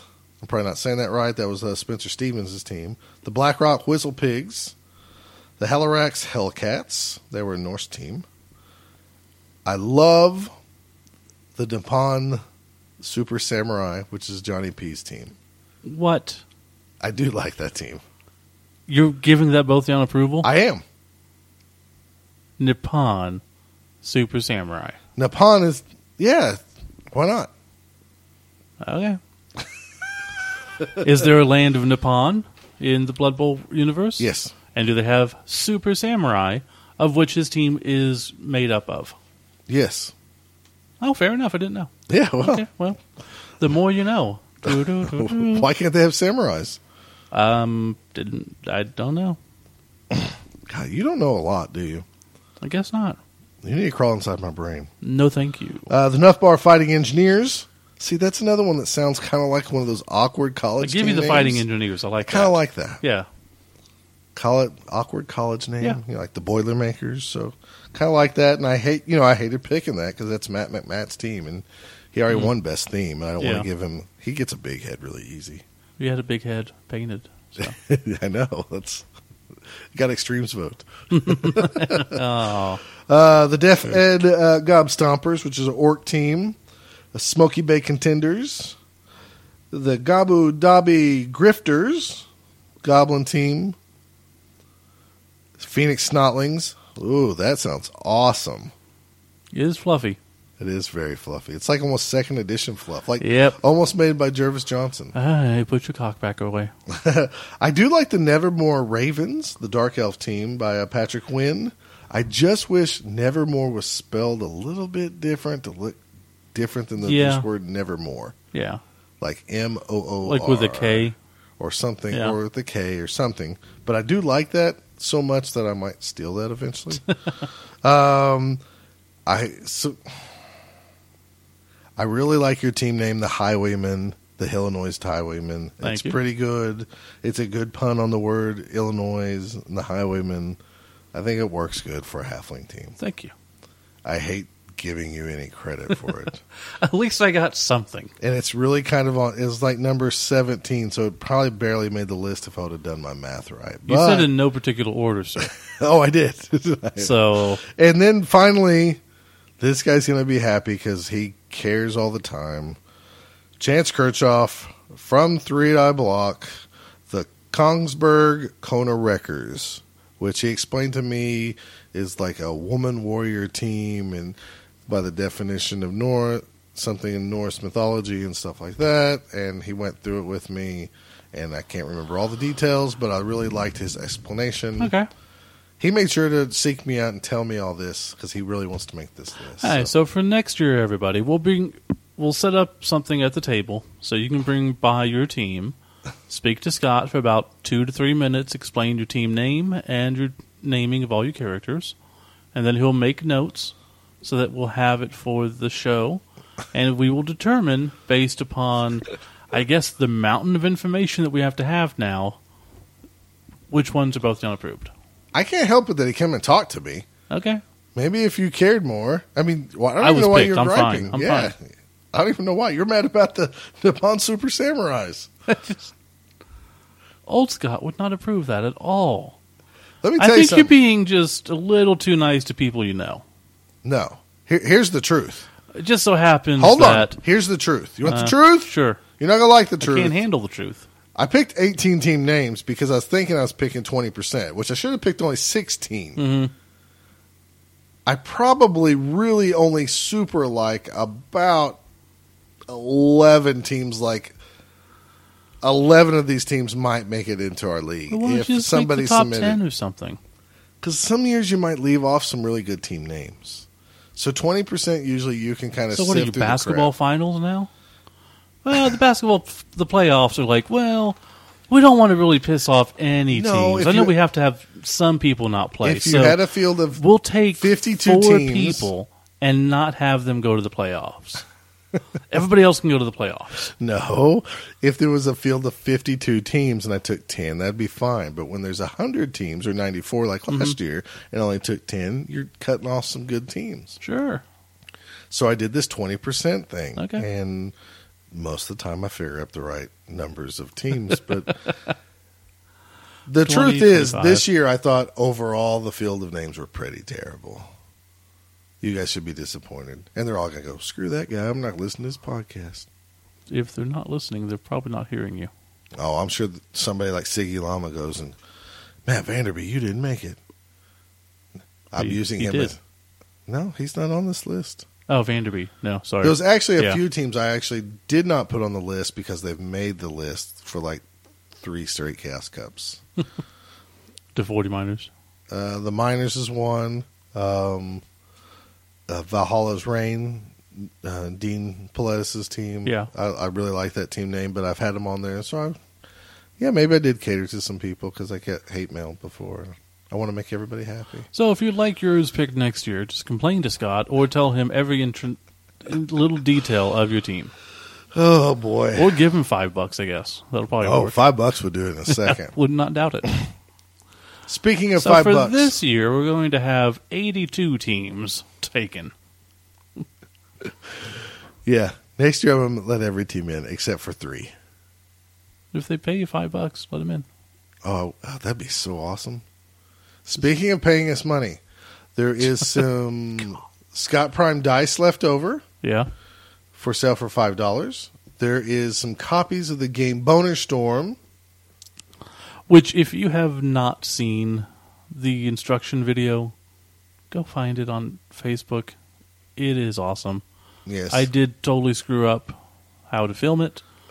I should probably find a way to edit that and fix it. But Steve's like the guy whose girlfriend finally lets him film herself naked. He gets so excited, he just started filming it wrong, but he was just happy to film it, and then later he realizes, I shouldn't be doing it this way. I'll do it this way. And I thought, surely technology is advanced enough now that it'll figure it out. It does not figure it out. We're so spoiled with our camera phones that we think it should fix everything. I can guarantee you that's the first time I've recorded anything on that phone. Nice. Regardless, there was no true winner at Boner Storm this year. Chance Kirchhoff was very close, but just like some of the games in the fluff of Blood Bowl where the match is abandoned because everybody's so exhausted or they cannot continue, we didn't have a true winner this year. Didn't have three people for that last round. There is copies of Boner Storm for $12. There is copies of the comic book that I have. Which is a pinup book. It's a pinup book. This guy did, 3 or 4 pinups? No, I did 8 pinups. Oh, really? Yeah. Okay. Me and some buddies did this 20 years ago. I found some of these. It is mainly an art book. There is some slight nudity. Okay, if you want that or Bonus Storm, you better be over 18. Definitely. Don't let anyone else see them. And you can contact me directly or the both them thing. The Bonus Storm's $12. The comic's $5. There's only so many of those left. I think I have about 20 copies of each of those left. I'll sell both of them for $15 if you're interested. And you can throw in a T-shirt. And we have some both down T-shirts still available. Do you remember the prices on those?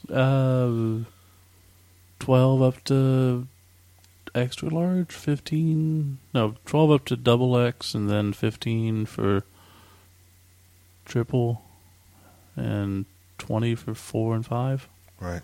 So if you're interested in a T-shirt, some Scott Prime dice, some bonus storm gag gift games, some comics, contact us. We're selling the rest of that stuff. Anything else? No clue. No clue. My brain is fried. Yeah, we're pretty worn out. I've been sitting in a garage that smells like paint for like 5 days, which is probably not healthy. No, not at all. I was at work the other day and smelled paint. I'm like, I don't think this is good. Then come to find out they're painting upstairs. So I felt better. Oh, that's a lot better. I was so worried. I'm like, this is not good. That's a better story than them not painting up upstairs. I know. Upstairs. I was like, I'm just going to die of paint. Oh, good times, good times. All right, so that's going to end it for this month. Next month, as he said, we will have a couple extra episodes. We'll have a complete fluff episode, and then we'll probably BS about Oklahoma, Nuffleween. Definitely going to talk about some Oklahoma Bowl. Which we need to get the website updated. And if you were at Chaos Cup, I'm not going to say anything else. This will be a teaser. If you were at Chaos Cup, you got to see the flyer early, and you get to see some of the goodie. There was some of our table, and then I thought everybody was supposed to get one, but I guess it was only on the rules pack or something? It was on the back sheet of the rules pack that they passed out. So I never really saw it, but that's my fault. I saw it actually at our tables, okay. Tables and stuff. So I think people noticed it, because people mentioned the goodies that I'm not going to talk about we have really now, cool stuff. But I'll talk about in a future episode. Yep. And we'll talk more about that, plus Nuffleween coming up, the final of the scars. Yep. And guess that wraps us up for another long, exhausting, but super fun trip. I hope we can make it again next year. We will. Okay. I guess we will then. We'll be there. Have faith. We're kind of like the official people of Chaos Cup, if you noticed. I don't want to brag about that, but we're there early. We're in charge of taking care of the people. Yeah. On Thursday night and Friday. And Sunday. And then Sunday night. And I was asked twice to make sure to shut down the game room. It's true. So somebody thinks I'm responsible. And I was asked 3 times to go into the bathroom with somebody. Right. Did you get a prize? They did. Yeah. Gosh. All right, with that. Yeah, I'm going to let you end it. Okay, I'm ending it with that image in your mind.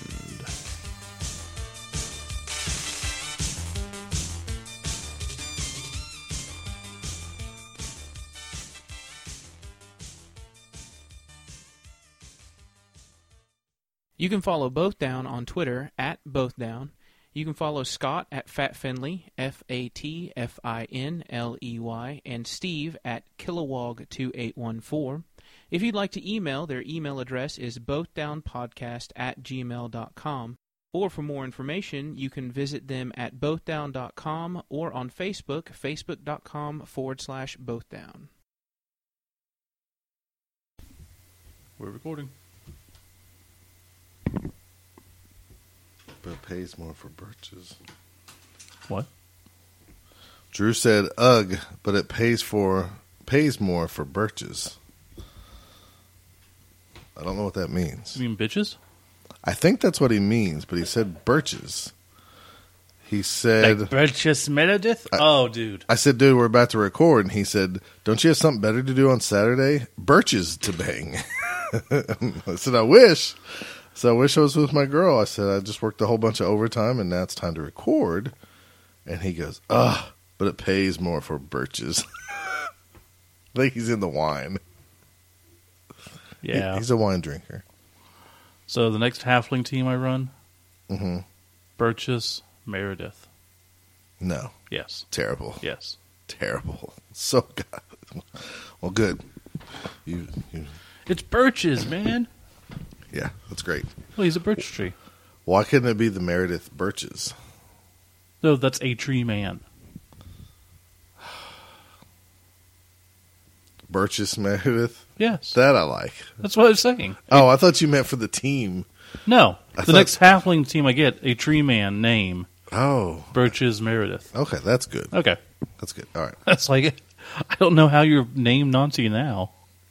I was like, why would you name a team that? It's a pretty bad name. Okay. We ready?